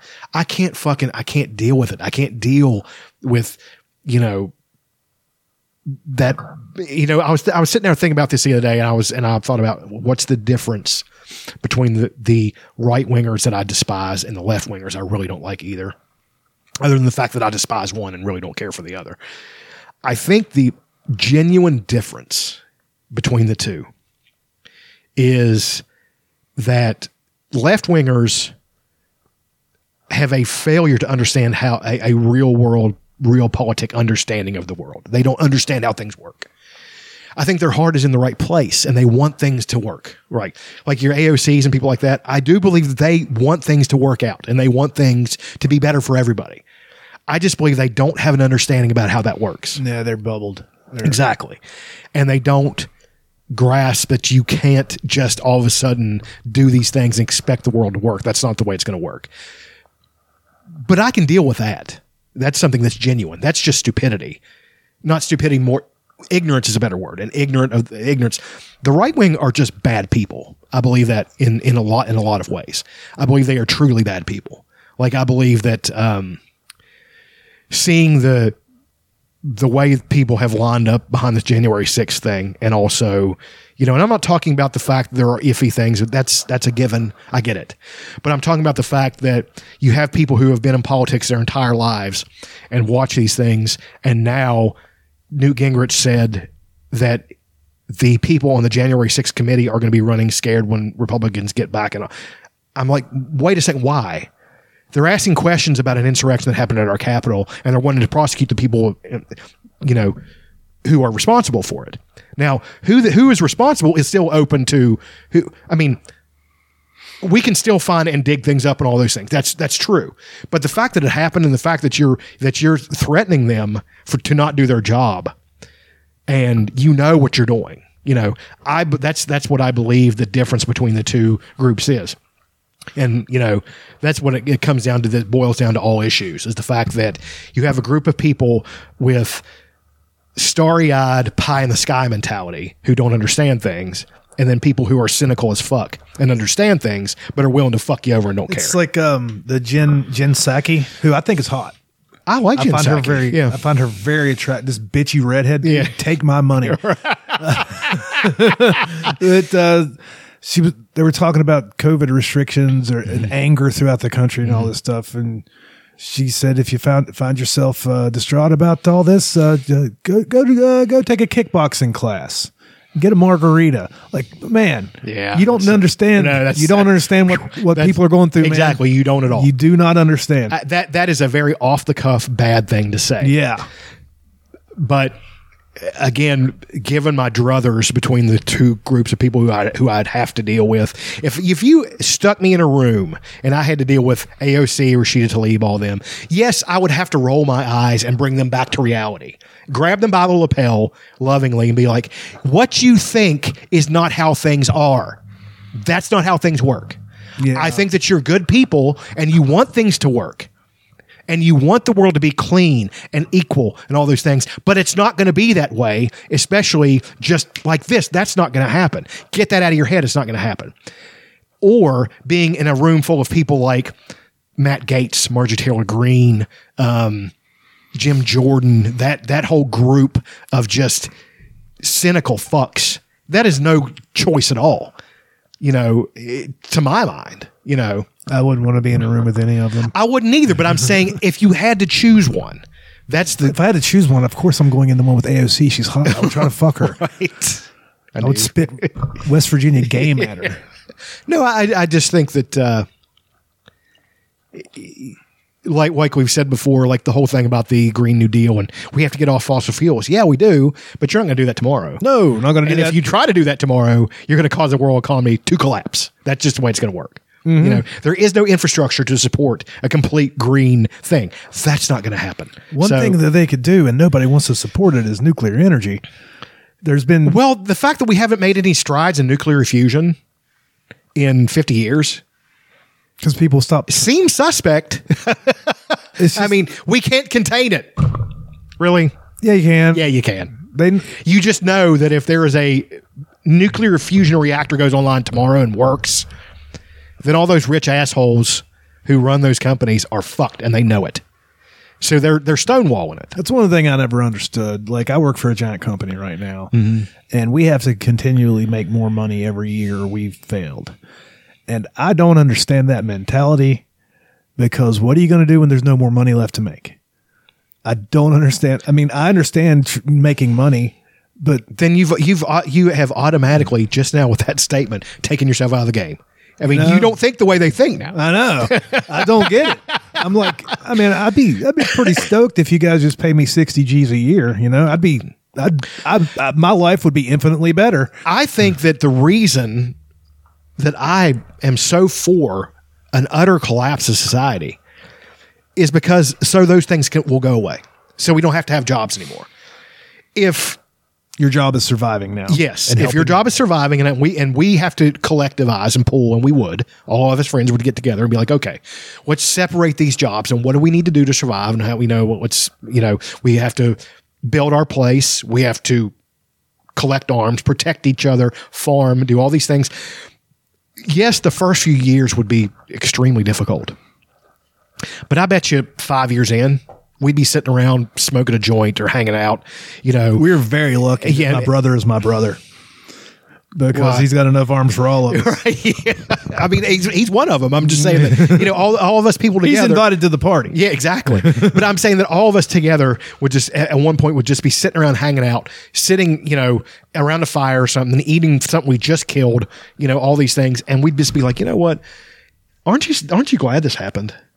Aren't you so glad this happened? You know. As long as the guitar strings are still playable, you know. Well, we that's something we could. All those things are that every day is a new puzzle to learn. Every day is a new thing to learn. Once you get to, to We can teach you to play the mop bucket. I can play the jug. yeah. Um, it's a real instrument. It is. But no, I'm saying that once you get survival out of the way, then every other skill you learn is a fun game. I mean, uh, that's something that uh, Steve Rinella he's he uh, has a TV show called MeatEater, and it shows hunt him hunting and him and his friends hunting, but also it shows them when they don't get anything, and shows misery. Right. And he says this right here is what you call later fun. This fucking sucks right now, but in six weeks. Whenever I'm sitting on the back porch having a beer and my buddy's beside me, I'm going to tell this, the story about this, and it's going to be a lot of fun. right. So right That's now true. it sucks. Yeah. But I mean, I always love the, the line on uh, Fight Club where Tyler Durden, if I'm reading this right, Tyler Durden was a was the Neanderthal expression of man, is what he was. He was he was He was the id. yeah, he was the I see you pounding venison on a superhighway. I see you wearing clothes that you're going to wear your entire life, all those things. Yes, those people that live in those circumstances have hard times. But it's been proven through so many studies that people who live a more pastoral savage existence are happier people. Mm-hmm. There's a documentary about uh, It's just called happy, isn't it? yeah happy yeah. people. I think it's Yeah. uh, Werner Herzog. Yeah.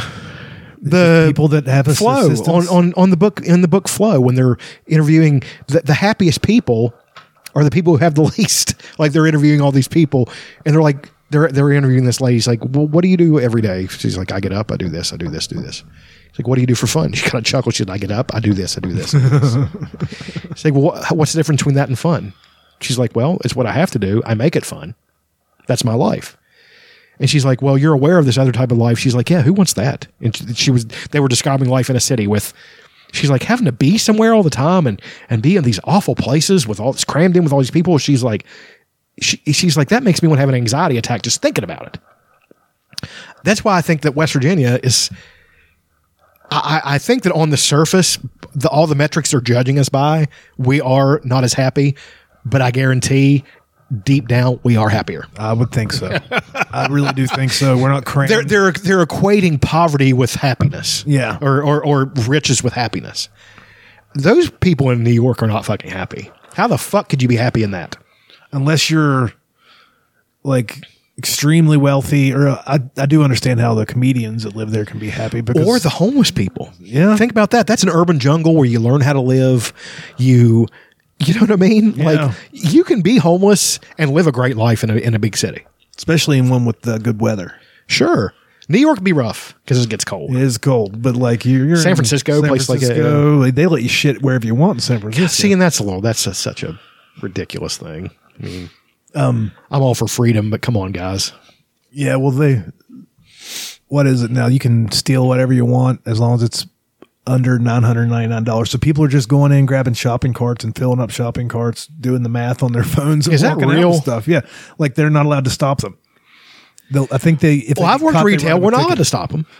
The cops aren't doing anything about it. Yeah, the whole world's gone mad. I mean, it's just you know, it's. But I, I do think that as a part of the thing, of we're we're pointing the finger at the wrong people. Yes, the people stealing things are doing something wrong, but the fact that the society we've set up allows for that, we need to start pointing at the people who are running things.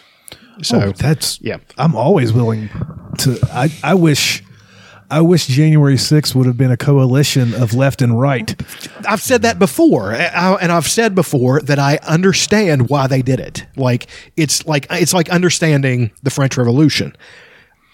When you sit down and you hash out and you understand why those people just got sick of the foot on their necks, and they heard something that she probably didn't even say, Yeah. and but she was the ultimate expression of what they didn't have Decadence and yeah. And she basically just said, fuck them. And she probably didn't even say that. She was a naive kid. Yes, was he, Who- 20, 21? She was, she was 19 or some shit. And she was, and she was actually, everybody talked about Antoinette, that she was a nice girl. Like she was just so privileged. She didn't understand. That's, that's another thing. Those people get caught in a thing too, where the wealth of that point in Europe was so out of control. That's what you have when you have a such a massive separation of wealth where so many people have so much and so I mean so so few people have so much and so many have so little is that the people who have so much have so much that they don't understand what the thing is. You know what I mean? Yeah. That's what those people I feel bad for those people too because you had the ones that were cynical and understood and said, fuck them, we don't care, you know, and stuff, and this is the system we're in, all this stuff. You're always going to have those people. But you're going to have people who are born into that who are good people that just don't understand. Marie Antoinette was one of those. She was just a nice girl who was handed everything and didn't understand what it meant to be hungry.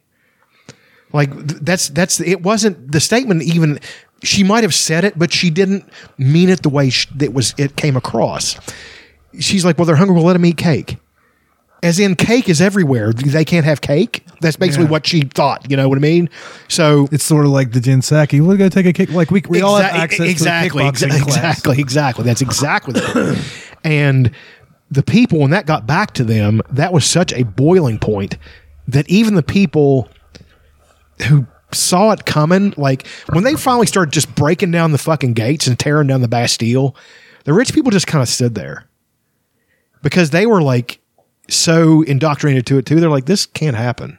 How's this happening? You know, next thing you know, they just start snicking off heads, you know, and you have, and I'm a big pro French Revolution, you know, cut the pigs' heads off. You know what I mean? I'm, I'm not, I mean, in that context, I'm not talking about poor Antoinette or the lots of innocent people who got hurt. You know what I mean? Like, I'm talking kids. They killed kids. They killed, you know, a lot of people just got torn apart. But I mean, they tore down the Bastille with their bare hands. You know what the Bastille is? It was the Bastille was this giant prison in Paris. And there was that saying, to the Bastille, to the Bastille, because they were putting in debtors and political prisoners and all this stuff. And the people just literally started tearing the motherfucker down with their, with their bare fucking hands. And just, that's why to this day, labor unions and stuff like that do not fuck around in France. The government does not fuck with French people. You know why? Because that that is always in their fucking holster. Like, remember when this shit happened? Straighten it out. You know, Just a couple of years ago, remember the yellow vest? yeah, That was uh, just like a couple cent raise in a gas tax, and all the people that had that drive for a living right. Decided to shut down the entire country, and that's about to happen again. Well, that's what I, that's what I was saying. That that's the January sixth thing. I don't. We've discussed it before, and I, and I, you agreed with the point I made. Don't re- rebel against the thing and think that that fucking idiot is one of you. He's definitely not. Exactly. He's one of them. And he's he's just waiting to capitalize on you again and put him in power. Nothing's going to change with him in power. As a matter of fact, it's going to be worse with him in power. If you're going to tear the thing down, tear the whole fucking thing down. Hey, yeah, that's what So- I'm talking about. The difference between him and the and the ones on the left, we don't really have a left here. There's no- there there it's there it's four percent in taxes. That's the fucking difference. And and not only that, it's what are they willing to say? You know what I mean? Like he is like Sam Harris said before, and I, I love Sam Harris's description of Donald Trump. He hates him, but he's he's like he's like here's what I think of Donald Trump, and I, I can't believe that I've gone this long without mentioning his name. You did a good job. Um, and I don't want to mention it again, but this is part of the conversation. He said, blow up a balloon and just let it go and watch it fly around the room. That's Donald Trump. That's that's his his reasoning process. It is no rhyme or reason. It- it's just bounce off this thing and this thing and this thing, and then it's almost like a rhyme. He's like, it makes no sense. We don't need somebody like that in government. We don't need his enabler and his ilk. They are just royalists. That's what people don't understand. That is where government goes. You have people. I have people who I work with who have said, "I wish I could vote for Donald Trump every time. I wish we could make him a king." They don't understand how scary of a statement that is, because he goes along with what they like and what they think. That Not re- not really. That's what the, they just like that he's owning. the that's list. just what he says. Yeah. But you see what I'm saying? Yeah. They they think that's okay for him to be in power because all the things I like is that's what that royalty is going to stand for. Until it doesn't. Yeah, until Barron gets in, and he's a little fucking Joffrey. I don't you know Barron strikes me as probably a good kid. I hope so. He seems Because to in be 30 years, that little motherfucker is going to be president. and I'm one of these people. I understand the irony of it because I'm I was a Kennedy fan. Boy, there's a good documentary, uh, a, a uh, Oliver Stone documentary on Showtime. about the JFK thing. Yeah, I need to watch that. It is extremely in depth. but I understand the the irony and the hypocrisy of the fact that the Kennedys were basically going to be a a political dynasty and a royal royal dynasty. They called it Camelot. Now, don't get me wrong. Had if I had to choose to, between two families to be in that position, I sure as fuck wouldn't choose the Trumps.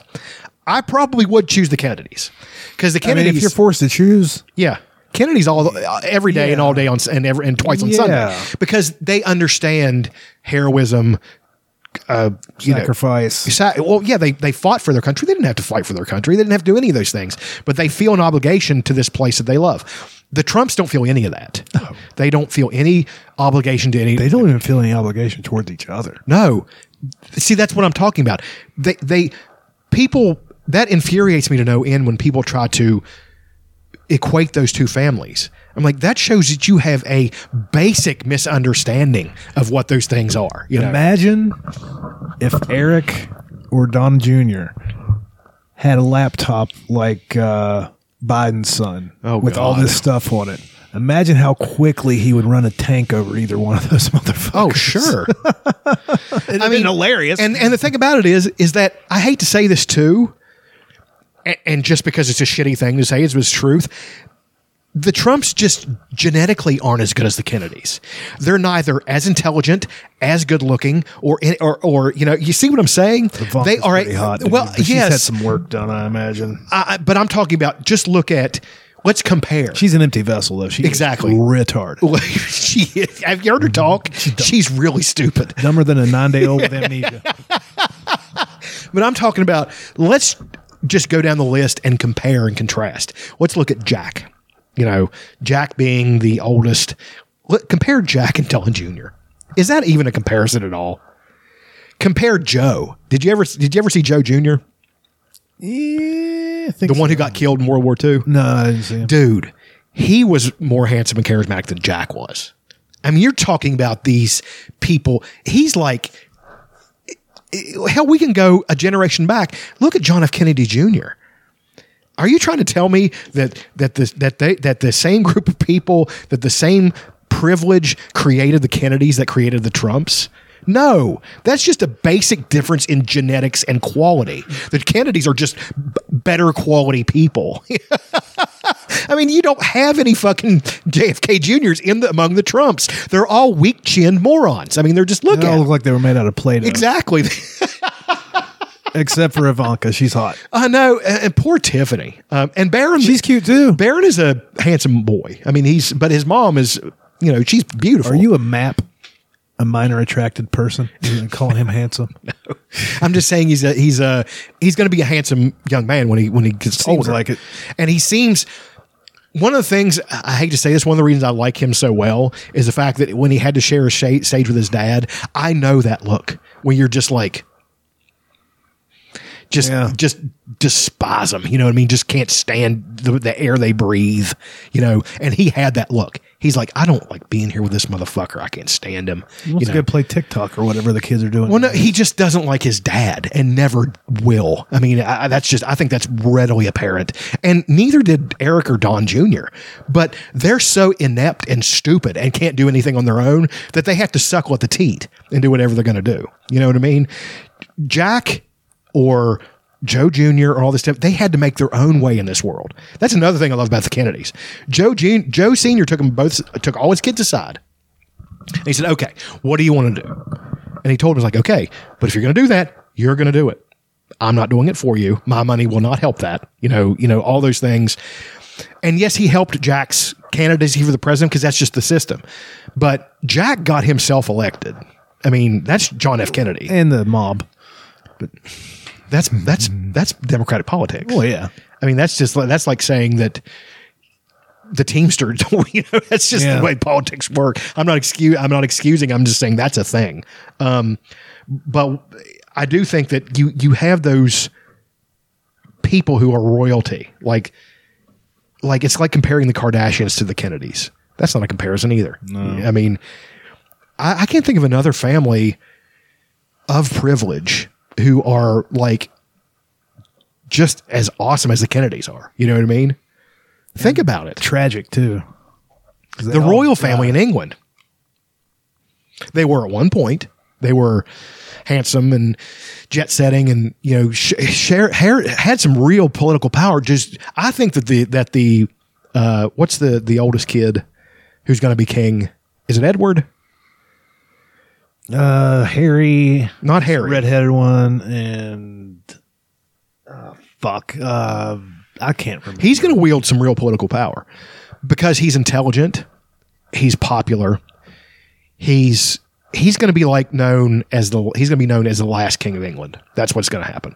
He is going to be the last king, and but he's going to be one of those that's going to wield some real power just through his sheer. I'm actually sad that in my lifetime I've seen the royalty of England go the way they've gone. Prince William. Yeah. I mean, during World War II, the king was a rallying point to fight the Nazis and stuff like that. You know what I mean? That's that's a powerful symbol. I, I like those kinds of Prince things. William. Now look at his hair. He's just you can tell though that once he gets older, he's going to be very distinguished. He's gonna, he's a He needs to go ahead and shave that head. Though. he does. Let's do this. Right. Harry is a very charismatic person in his own right. You know, I respect the fact that he gave up his He's fucking cute as shit too. Redheaded guy. He always he's handsome as hell. He's got that real. He's got He doesn't look. he's got that like Irish bloodline in, in him. That that more Celtic side of it. Um, I don't know. I mean, I, I just I like the fact that England still had a uh, still had a monarchy. You know what I mean? I think that was kind of a. Don't get me wrong. I don't like some of the shit the monarchy does. They stripped uh, one of what's his face, Andrew. Andrew of all Of his- everything. everything. He's done. Good, Yeah. Bye. fucking piece of shit. Yeah, he's complete. He's awful. Just completely. Why would you do it? Ghislaine Maxwell is getting ready to roll. Oh yeah. She uh, let's see. She'll probably she'll have something to say about Trump. I hope so. I hope she has stuff to say about Bill. everybody. She'll have something to say about Bill. I hope she has stuff to say about fucking whoever. Oh yeah. I mean, I'm Yeah. not. I'm not. I'm not. Like, that's I'm, I'm. I'm not saying that I hope these. All of she's- them. Yeah. Exactly. Good. like All uh, of them. like she's been found guilty of uh, of uh, trafficking children to who? That's what we want to know. Exactly. We want to know to who. Right. Not that she helped Epstein. Hel- Who was she serving? Right. These teenage girls to. That's what we want to know. It's like the thing with. uh I don't believe in the. Q- Of course, I don't believe in the QAnon thing, which is absolutely patent, really ridiculous. But I do believe that since the dawn of time and all these awful fucking people, that there has been this bent of it, this side of it, that it has been a, a pedophilia is a massive part of it. Mm-hmm. And I mean, you can study any royal dynasty, and you're going to have those disgusting people pop up. I mean, the Roman Empire was only two emperors in before they started having pedophiles. I mean, you had Augustus, who was the first emperor, is Octavian, and then you had Tiberius, who was such a nauseating pedophile that they wouldn't even allow him to conduct business in Rome. He had to conduct all government business in his villa because of all the nasty shit he did. That's the Romans saying that. The same people who like to start their day with a little, a little bit of lead infused water and some animal butchery, watching them in the fucking uh, Circus Maximus. You know what I mean? It's just god awful people. And that guy was too much for him. yeah, yeah. It's a And then you have Caligula, who was a watchword for fucking awful, just awfulness, you know? it's a uh, big like that's one thing that I agree with the QAnon people on. That's we need to get rid of the pedophiles. Sure, I mean, but I but I don't believe that there is one group who's involved in like the thousands leftists. I believe I believe that there are a group of people that, when given that enough, enough money and power and all that stuff, they're going to do that. Well, here's a fun thing. They're trying to rebrand pedophiles as minor attracted persons. They're it's so weird watching this. Like Yahoo had an article last week, uh, under um, pedophiles and how they're misunderstood. Like a lot, and then I'm just like, what are we doing? What are we? It doesn't matter. It doesn't matter. You hate them no matter what. Right. You hope that they don't act on it, and if they do, you kill them. Right? You know. Yeah. That's the worst thing you can do. I just don't get it. I don't get how they're trying to rebrand it. It's so weird. It's they'll, they'll try to rebrand anything. I mean, you have uh, minor attractive. And this was a teacher, a teacher on TikTok explaining minor, like how uh, you should never act on it, but there are people that are sexually attracted to children, and calling That's- them pedophiles is a derogatory term. So we need to call yes, it's a derogatory term persons. because it's a sickness. It's a fucking. Everybody can. I've always gone on record saying this. I don't care what you like, as long as you and another consenting adult. I don't care. But if it's you and a child, then that's wrong. Just period, point blank. No matter what the fuck it is. I mean, it's like yeah, like the whole Nambla thing. They tried to rebrand by saying that the Greeks practice this and this, and that's true. But that didn't make it right when they did it either. You know, you can't put a historical context on something and say, well, because they did it in this ancient, you know, in this ancient time, then that must make it okay. No, that doesn't excuse anything. That just means that they were fucked up too and did something they shouldn't have done. It's so fucking weird. You want to do favorite things? Yeah. Get maybe ten minutes of favorite things in, and then we can hit the road.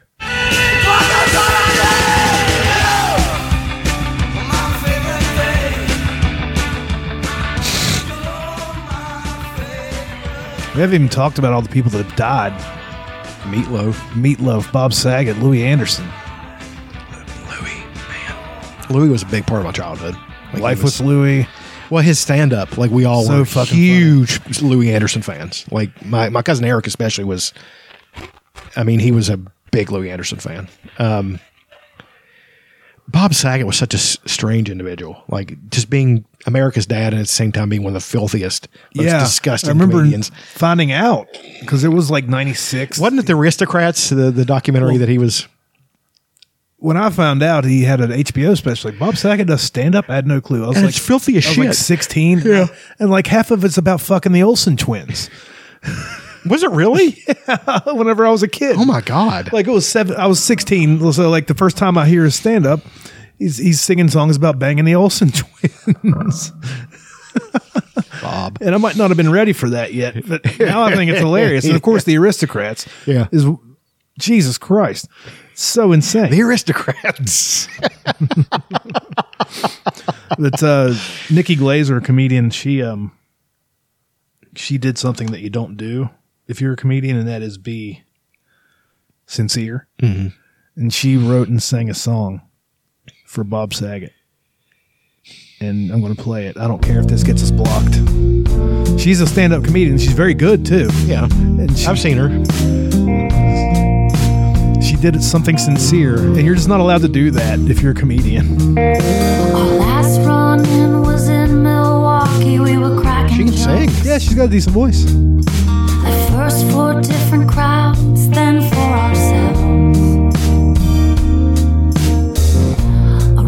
The table, we laughed at stupid shit.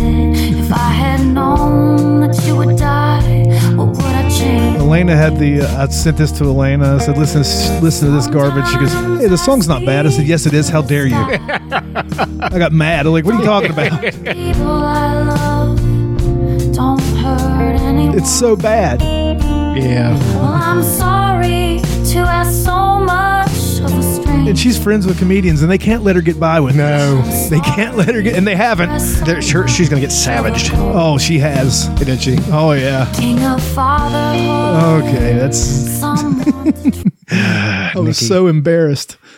It's one of those like you're like you're embarrassed for them, and you're like, The Legion of Skanks spent an hour on her, and they're friends with her. Yeah. but you can't do. We can't let you get by with that. Right. I'm sorry.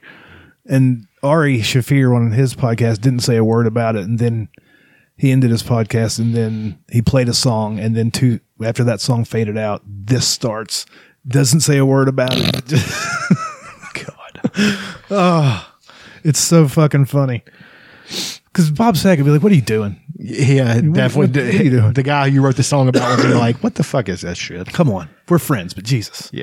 Anyway, favorite things. Um, no, Ghost of Tsushima. Um, I don't know, man. As, that was such a good game that I'd like to go back and play it again.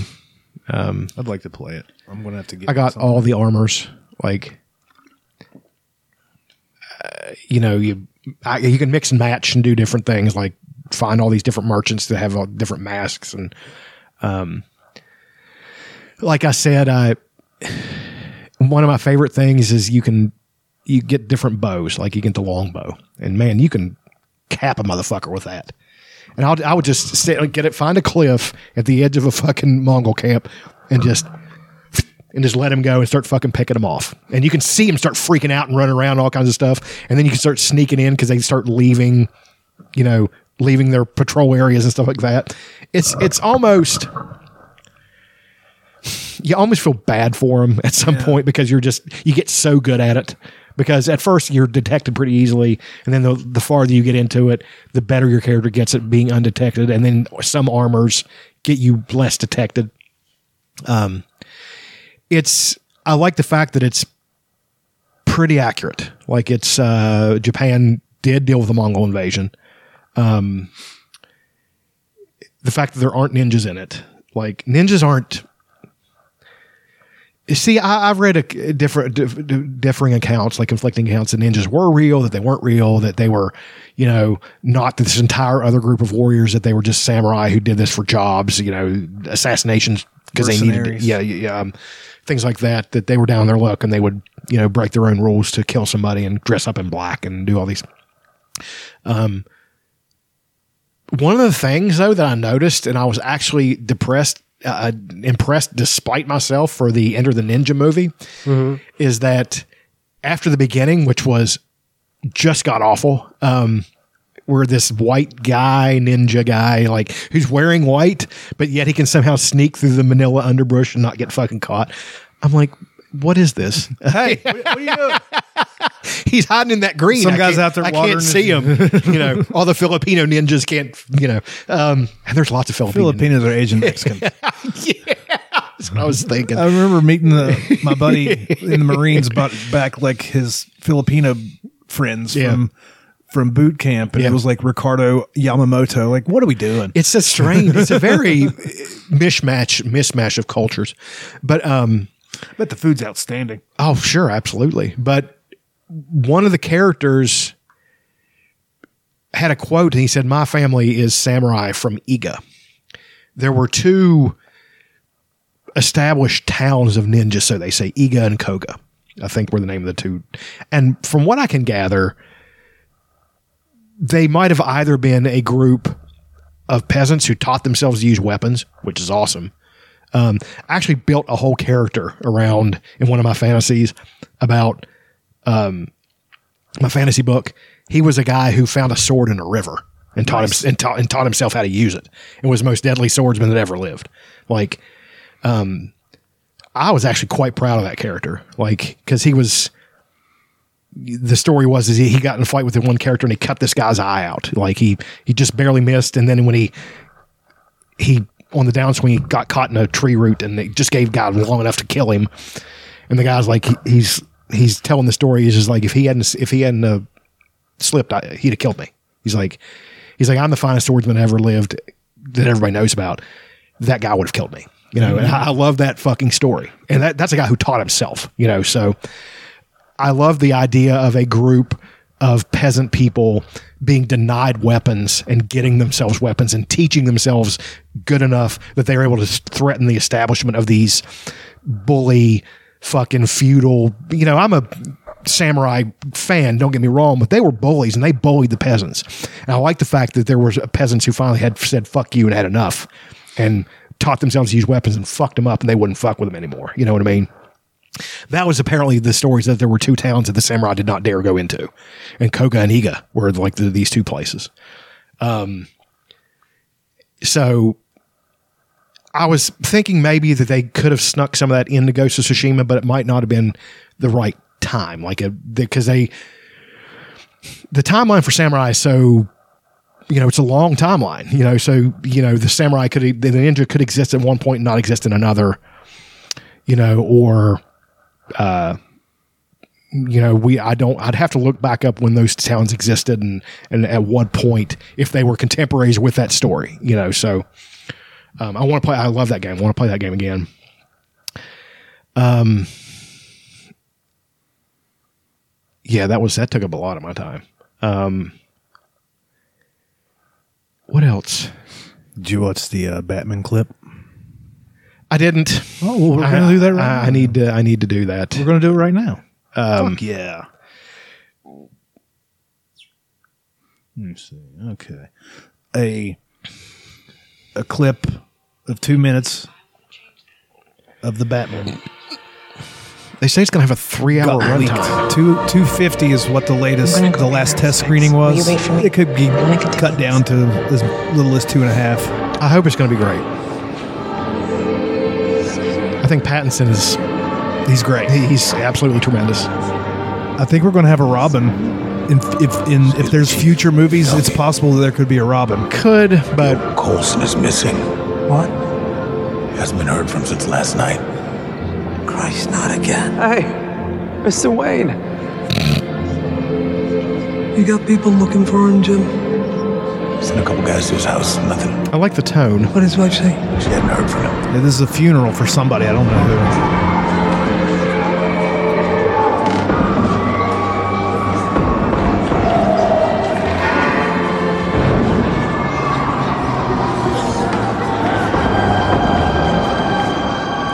The villain in this is the Riddler, I think. I think there's ten mid fucking villains in this thing. Well, one of them is the Penguin. Yeah.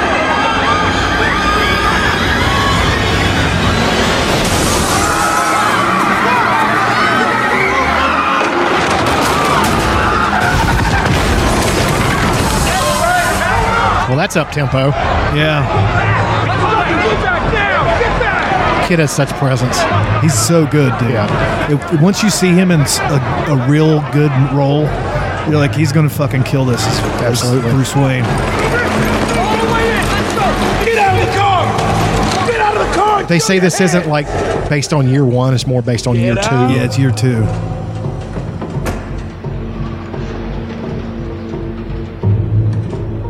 He doesn't say a word in this entire clip. He's so good. Get him up! Get out! Show him! Christ, it's Colson. There's a bomb around the set!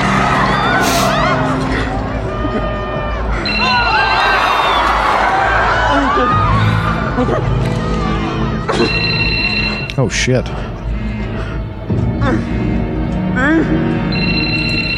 Let's clear this place out now!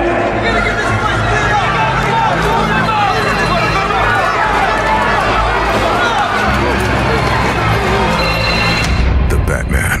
Jesus, Right, dude? it's gonna be good, man. yeah, dude. I'm we're seeing They can keep making them as long night. as you keep making them good. You know. Yeah, I mean, from what what I understand, there's been multiple test screenings of different versions. Like this, this we changed a little. Mm-hmm. we're gonna here, get changed a little bit. we're gonna there. get ten different home versions. Like there's gonna be the Oh, I wouldn't doubt it. ultra long. I, oh, I hear there's a bat. There's a Joker in this one.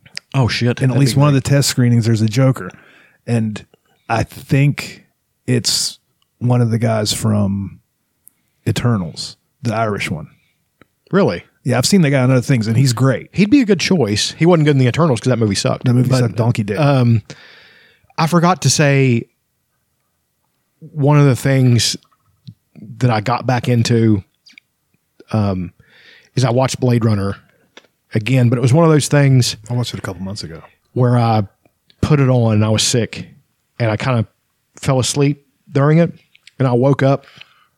The scene, the best scene you can wake up in that movie too. is the speech the one you're wearing on your shirt No, no, it was right after um, uh, Harrison Ford goes down to that club, and he's and he finds Zhora, who's the one, and she's running and br- breaks through that glass, and you know, Ridley Scott gets a lot of shit for some of the stuff he's made in the past few years, and he should. you know what i've watched that he made? Um the last night. Very good. I'm sure it's fine, but I, I just I, I think he was better earlier in his career, and I do think that Blade Runner, the original Blade Runner, and Blade Runner 2049, which I consider a massively worthy sequel, oh yeah are two of the finest stories. Um, well, it's one story. Uh, I, I consider Blade Runner 2049 canon. I believe that that's what happened. I choose to believe that's what happened after the first Blade Runner.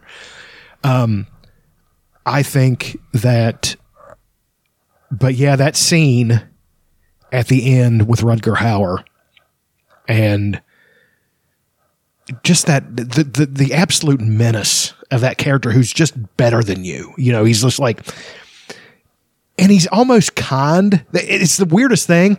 He's like, I'm gonna give you a couple minutes before I come. You know, he's like, then he smashes his head through that wall. He's like, not very sporting shooting at a man. That he's like, and then he and at the end, I mean, just that whole thing where he says, um, that whole line where he says, "I've seen things you peop people wouldn't believe. I've seen ships on fire off the belt of Orion. I've seen you know all these these amazing things," and he intercut it with the the the sequence where you, it's right after they it must be right after he killed all these people. It's the ship going through space, and he's breathing really hard and he's sweating, and you know, th- to not feel for those replicants and feel for because they're people. They're just people. You know, they're robots, yes, but they're not robots. They don't know they're they know they're robots, but they've Well, become sentient. The Nexus Six do. They know that they're. Sean Young did not. She was given. She was given memories to give them a cushion. You know. Um, eh, you know, I, I, I had forgotten what a it looked like it was made yesterday. You Well, know what I mean? not only It that, so but it new. just it's just I was thinking about that as just like movies in the eighties just look better. I mean, I don't know if it's film stock. I don't know if it's the fact that everything had to be Practical. practical. I think it's I I don't know if it's just the fact that they had to use more camera tricks and they just couldn't be as lazy. What, you you remember watching the new um, Ghostbusters? We could tell Oh, when some- shit, the dude. practical effects were so good. I, I watched I watched that clip again at the end with uh with uh her- with Egon grabbing the the fucking Comes out this week. dude, I cried. I sat there and worked and cried. Like nobody else was in there, and I turned it on, and then and then him him grabbing it, and then then looking at her, and then at the end he straightens Finn Wolfhard's thing, and he straightens her hair, and then she goes up and hugs him. I was a fucking mess again. It's not a fluke that that movie affected me so much. I'm, but I'm afraid to watch it again because it holds such a massive place in my heart now that I don't want to ruin it by watching it. You know, even though I watched the first five minutes again where he's running and he's in the truck again, I was like, God, God damn, it's masterful movie making. I sent it to you again. I was just like, th- you can't make movies better than this. Jason Reitman is a chip off the old fucking block with this. Um, just movie making in general, I, I that's been a favorite thing. I've you know, gone back down the path. I watched Alien again, which of course is Ridley Scott. I watched Aliens. Um, I watched Blade Runner. I probably am going to watch Blade Runner 2049. I might start it tonight and just kick around, and watch a little bit of it here and there. Um, I just love that beginning scene with uh, Dave Batista. He's so good in that short. Dude, he's it's such a tragic character because he's such a he's this big beast of a fucking military machine. You know what I mean? And he's so kind. Did you watch the short film that No, I didn't. you need to watch it? It's on YouTube, and it and it gives you his whole story. It's like ten minutes, and he just borrows books like he's from this little girl and her mom, and he's trying not to get discovered. One of the reasons that he gets tracked down is because what he does in this in this clip. These people are starting harassing this girl and her mom, and he just fucking destroys them, like just takes them apart, you know. And you know he uh and he exposed himself. Like he and but he it's just so sad because he he wasn't going to let that happen. He's like i'm going to end up dying for this but this is what morality i have even though i'm a construct you know? Um that fight with him and ryan gosling is brutal though. I mean Ryan Gosling's the character. He he was made of sterner stuff than I thought he was because he he took the onslaught and fucking took it. You know what I mean? and he got literally put through a wall. I mean, it was Bill Burr fucking going wham wham and just throws him through. I'm like, oh shit, you know. Um, no, I just I, I'm I'm a massive, and that made me think, of course, of Villeneuve, who you know has just met and exceeded every fucking expectation. And What was his latest movie? I don't know. Dune. Oh yeah, duh. I mean, he's just, dude, he kills it. He absolutely, he's, he's, he's that guy. He's that, I'll, I have that sacred cow director that I just always believe in. He's the current guy. So it was, um, Nolan. I haven't seen Tenet, but apparently it was, it was a miss. well, it's awesome, but it's like I still don't know what was happening. Well, I mean, it's But like, it is awesome. It's like Inception. You know, Inception is.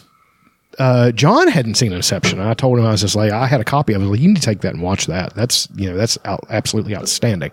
Um, but no, just that's most of my stuff this week. Just you know, trying to get over the the sickness and then dealing with both amazing movies and shit movies. You know, fucking. whew. If you ever get a chance to watch American Ninja, yeah. it's so bad. Oh yeah. I remember it. You know the thing that killed me about Enter the Ninja though? And I was watching this awful thing. Just amateur hour, wall to wall. Aggressively amateur. It's so bad. But at one point, the main character cuts off this guy's head. And the prosthetic head is really good. I'm like, That's where all the budget went. Exactly. That's what I was thinking. I was just like, that is a really convincing looking head. You know, like I don't know if they got like one good person in the whole fucking the shakeout of all the people they Somehow got to fucking they, do the they afforded Rick Baker. or it was just this up and coming guy who had a vision. He worked under Rick Baker for a while. he's like, what was going this on." movie's going to suck, but I'm telling you this, this is going to This be head's awesome." gonna rule. And it did. Like the guy's carrying it. I was just like, that looks like he's carrying a real head. so, uh, you know, but it was, uh, So One of my it. favorite things, the all the stuff we're getting about the Batman.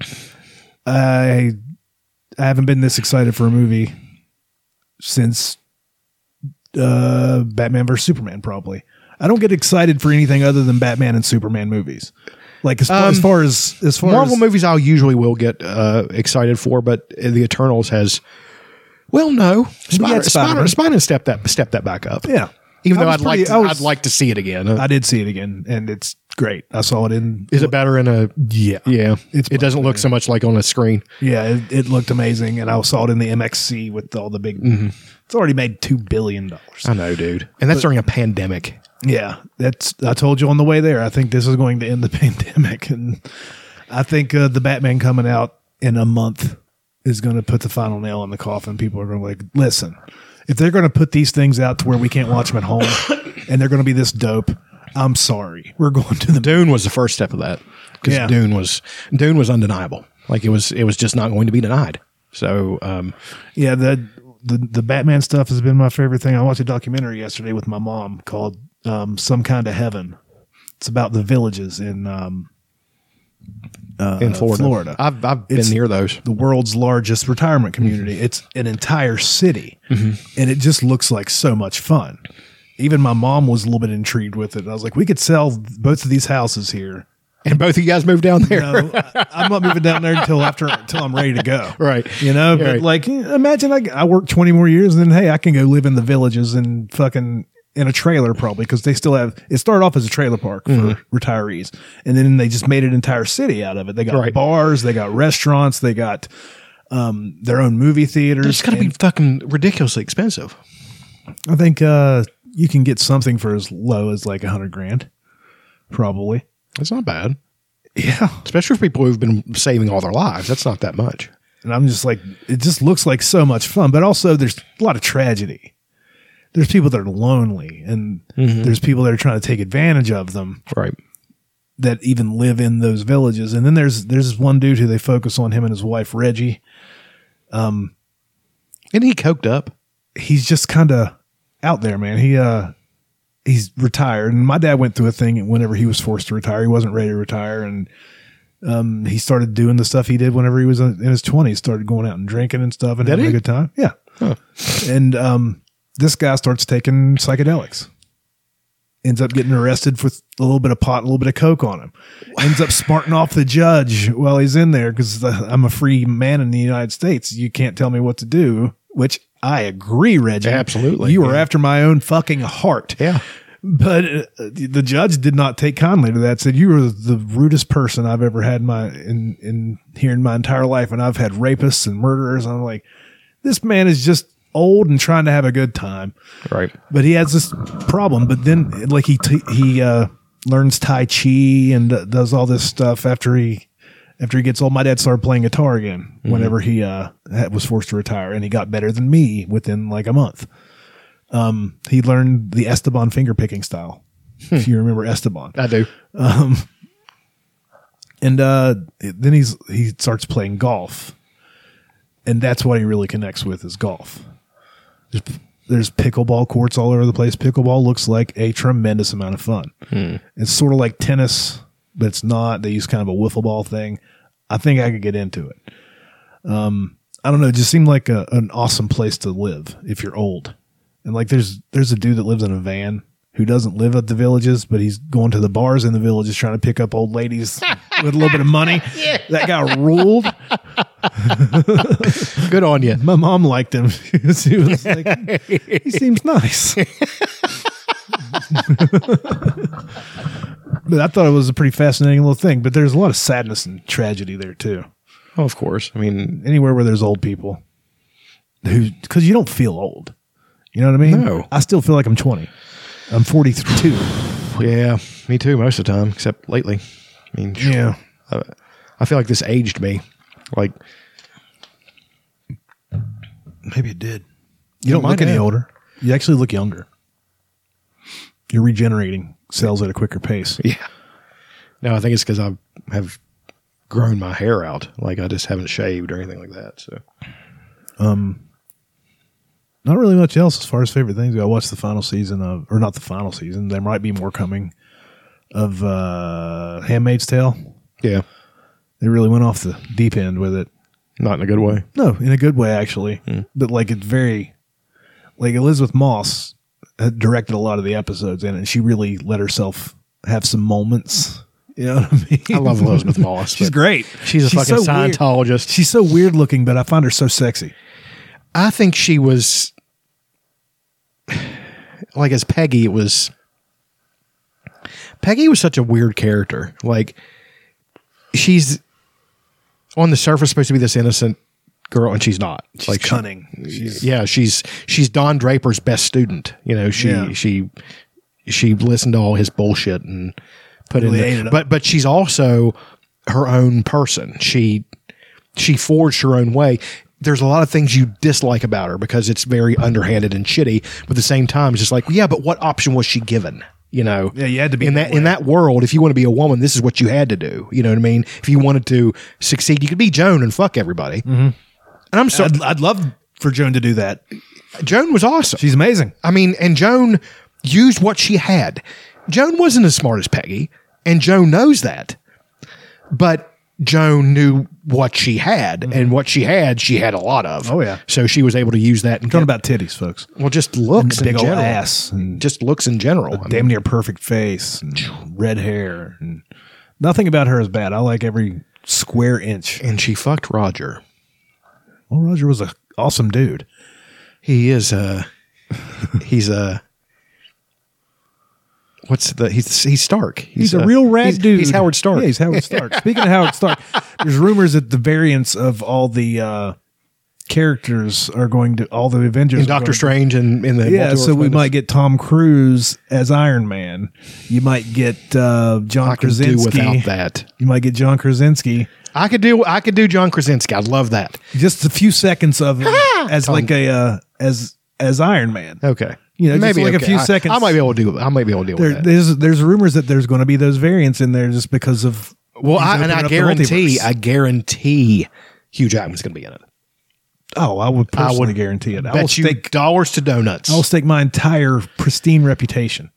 well, Patrick Stewart has all, all but been confirmed. Like he's going to be there. He's going to have a not a sizable role, but Doctor Strange is going to consult him over what to do about Wanda because she's a mutant, and he, and he's going to go to him. I bet it's going to be like this: is like you know uh, at least a variant of this woman. What do I do with her? He's like, well, good luck. You know, Yeah. she's super powerful, and they're you She's know the most powerful, apparently. I mean, I oh, I started uh I started getting back into comics too. Like, you know, um it's just I looked into uh, House of M, which has one of the most uh, again most House of M is basically what one WandaVision It was WandaVision. You know, it's the, one of the most iconic panels. No more mutants, and she just walks through, and all the mutants disappear. you know, she just destroys them, um, because they're trying to take her down, and she just The, so the House of M, we're like it's happening. It's it wasn't just WandaVision, but it's going to continue, right? Well, it's part of this larger, larger multiverse thing. That's they're really going for it. I believe it's been hit or miss, my opinion, thus far, um, because they haven't really been able to crank on it yet.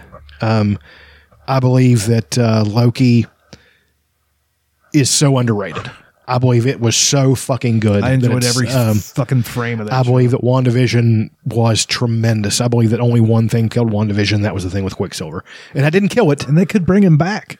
Well, I mean, I, I, I would hope that they would work that in somehow and be like, well, this has been its way all the time, kind of like salve the wound that they, they I, really like the dude that plays that version. Exactly. That guy rules. Th- that's the reason everybody was so disappointed, not because they did the bait and switch, is because we all loved him as Quicksilver. Have you ever seen Days of Future Past? No, I haven't. But Dude, I just like he him has in some other- of the best fucking lines. I just like him in everything I've seen him in. he's like they come to talk to him and he's like running around the room he's playing pong and he's there and he's there and then he's breaking magneto out and he's got him by the back of the head. He's like i gotta go hold the back of your head because it might cause whiplash. What? Whiplash. And he, whoosh, he like flies through. And then like the they're he's running around the room and the cops are opening up. They're they're getting ready to shoot their guns and stuff. And he's like runs through and he runs his finger through some soup, tastes some soup, and he's he's like, uh, Evan Peters was absolutely amazing in that role, and that and that again, that's it's not the, the reason they did that. It's that they did that with him. Um, if they had worked him in and been and and they could have done it so many different ways. They could have even had a hang, a, a, a, a thread and been like, "Well, I know this is me, but I don't know why I'm here." You could have done that. Was Wanda in the in any of the X Men? No. things. No. Okay. Scarlet Witch, n- neither the Scarlet Witch nor Quicksilver were in. Uh, I don't think the Scarlet Witch or Quicksilver were in the X Men movies. No, that's not true. They were in. I mean, obviously, Quicksilver was in the X Men movies. Yeah, but there was no Scarlet Witch. Was there not even a mention of one? no, not even a mention that he he had a sister or anything. I don't think so. Like, even if they did, she was a minor character that did not get mentioned. They were focusing more on Phoenix, and that's two. Well, counting Magneto and Professor X, it's four Omega level mutants that are just godlike in power. So that's just too many. When you throw Apocalypse in the fucking mix, Yeah. one of the one of the whole different stew. one of the big biggest miscastings in all fucking history. Oscar Isaac is one of the greatest villains of all time, and it sucked. I mean, he was oh, dude, and he was so good for it. Like Apocalypse is, an- is an amazing villain, and but he should have been CGI for one thing. Don't blue paint me. I don't want blue paint. I can see blue paint. Give me a CGI character when it when the guy's supposed to be ten feet tall. Make him ten feet tall. Um, speaking of that, fucking Moon Knight. We haven't discussed that that. trailer looks really good. Yeah, that that. I didn't know he was British. I'm glad we're going out. Um, I actually don't know if the original character is British or not. I wasn't a big Moon Knight fan. maybe the only because he has uh multiple personality yeah. disorder. or Well, that's the thing. So maybe one of them is British. Well, that's the thing is that the the whole thing about the Moon Knight is is it real or is it something he's imagining? You know that that that was the whole thing about the whole comic. My, Timmy, my buddy Timmy, was a huge Moon Knight guy. Like he read the Moon Knight. Um, the new the Marvel stuff coming out, She Hulk, can be pretty great. Uh, Seems like it. Moon Knight, uh, the fact that we've got Daredevil in fucking who's an official MCU canon now. I rewatched that first season. oh shit, dude! so good. I just want to rewatch that scene where he catches that brick. How did you do that? I'm a really good lawyer. Yeah. What does that have to do with anything? I knew that was going to be what it, what it was too. That They he were going to show his his uh his pow- powers, whatever his Right. power is, just Right. being awesome. He's actually more like Batman because he uses things that bat use that bats use. right, and he doesn't. He actually doesn't have.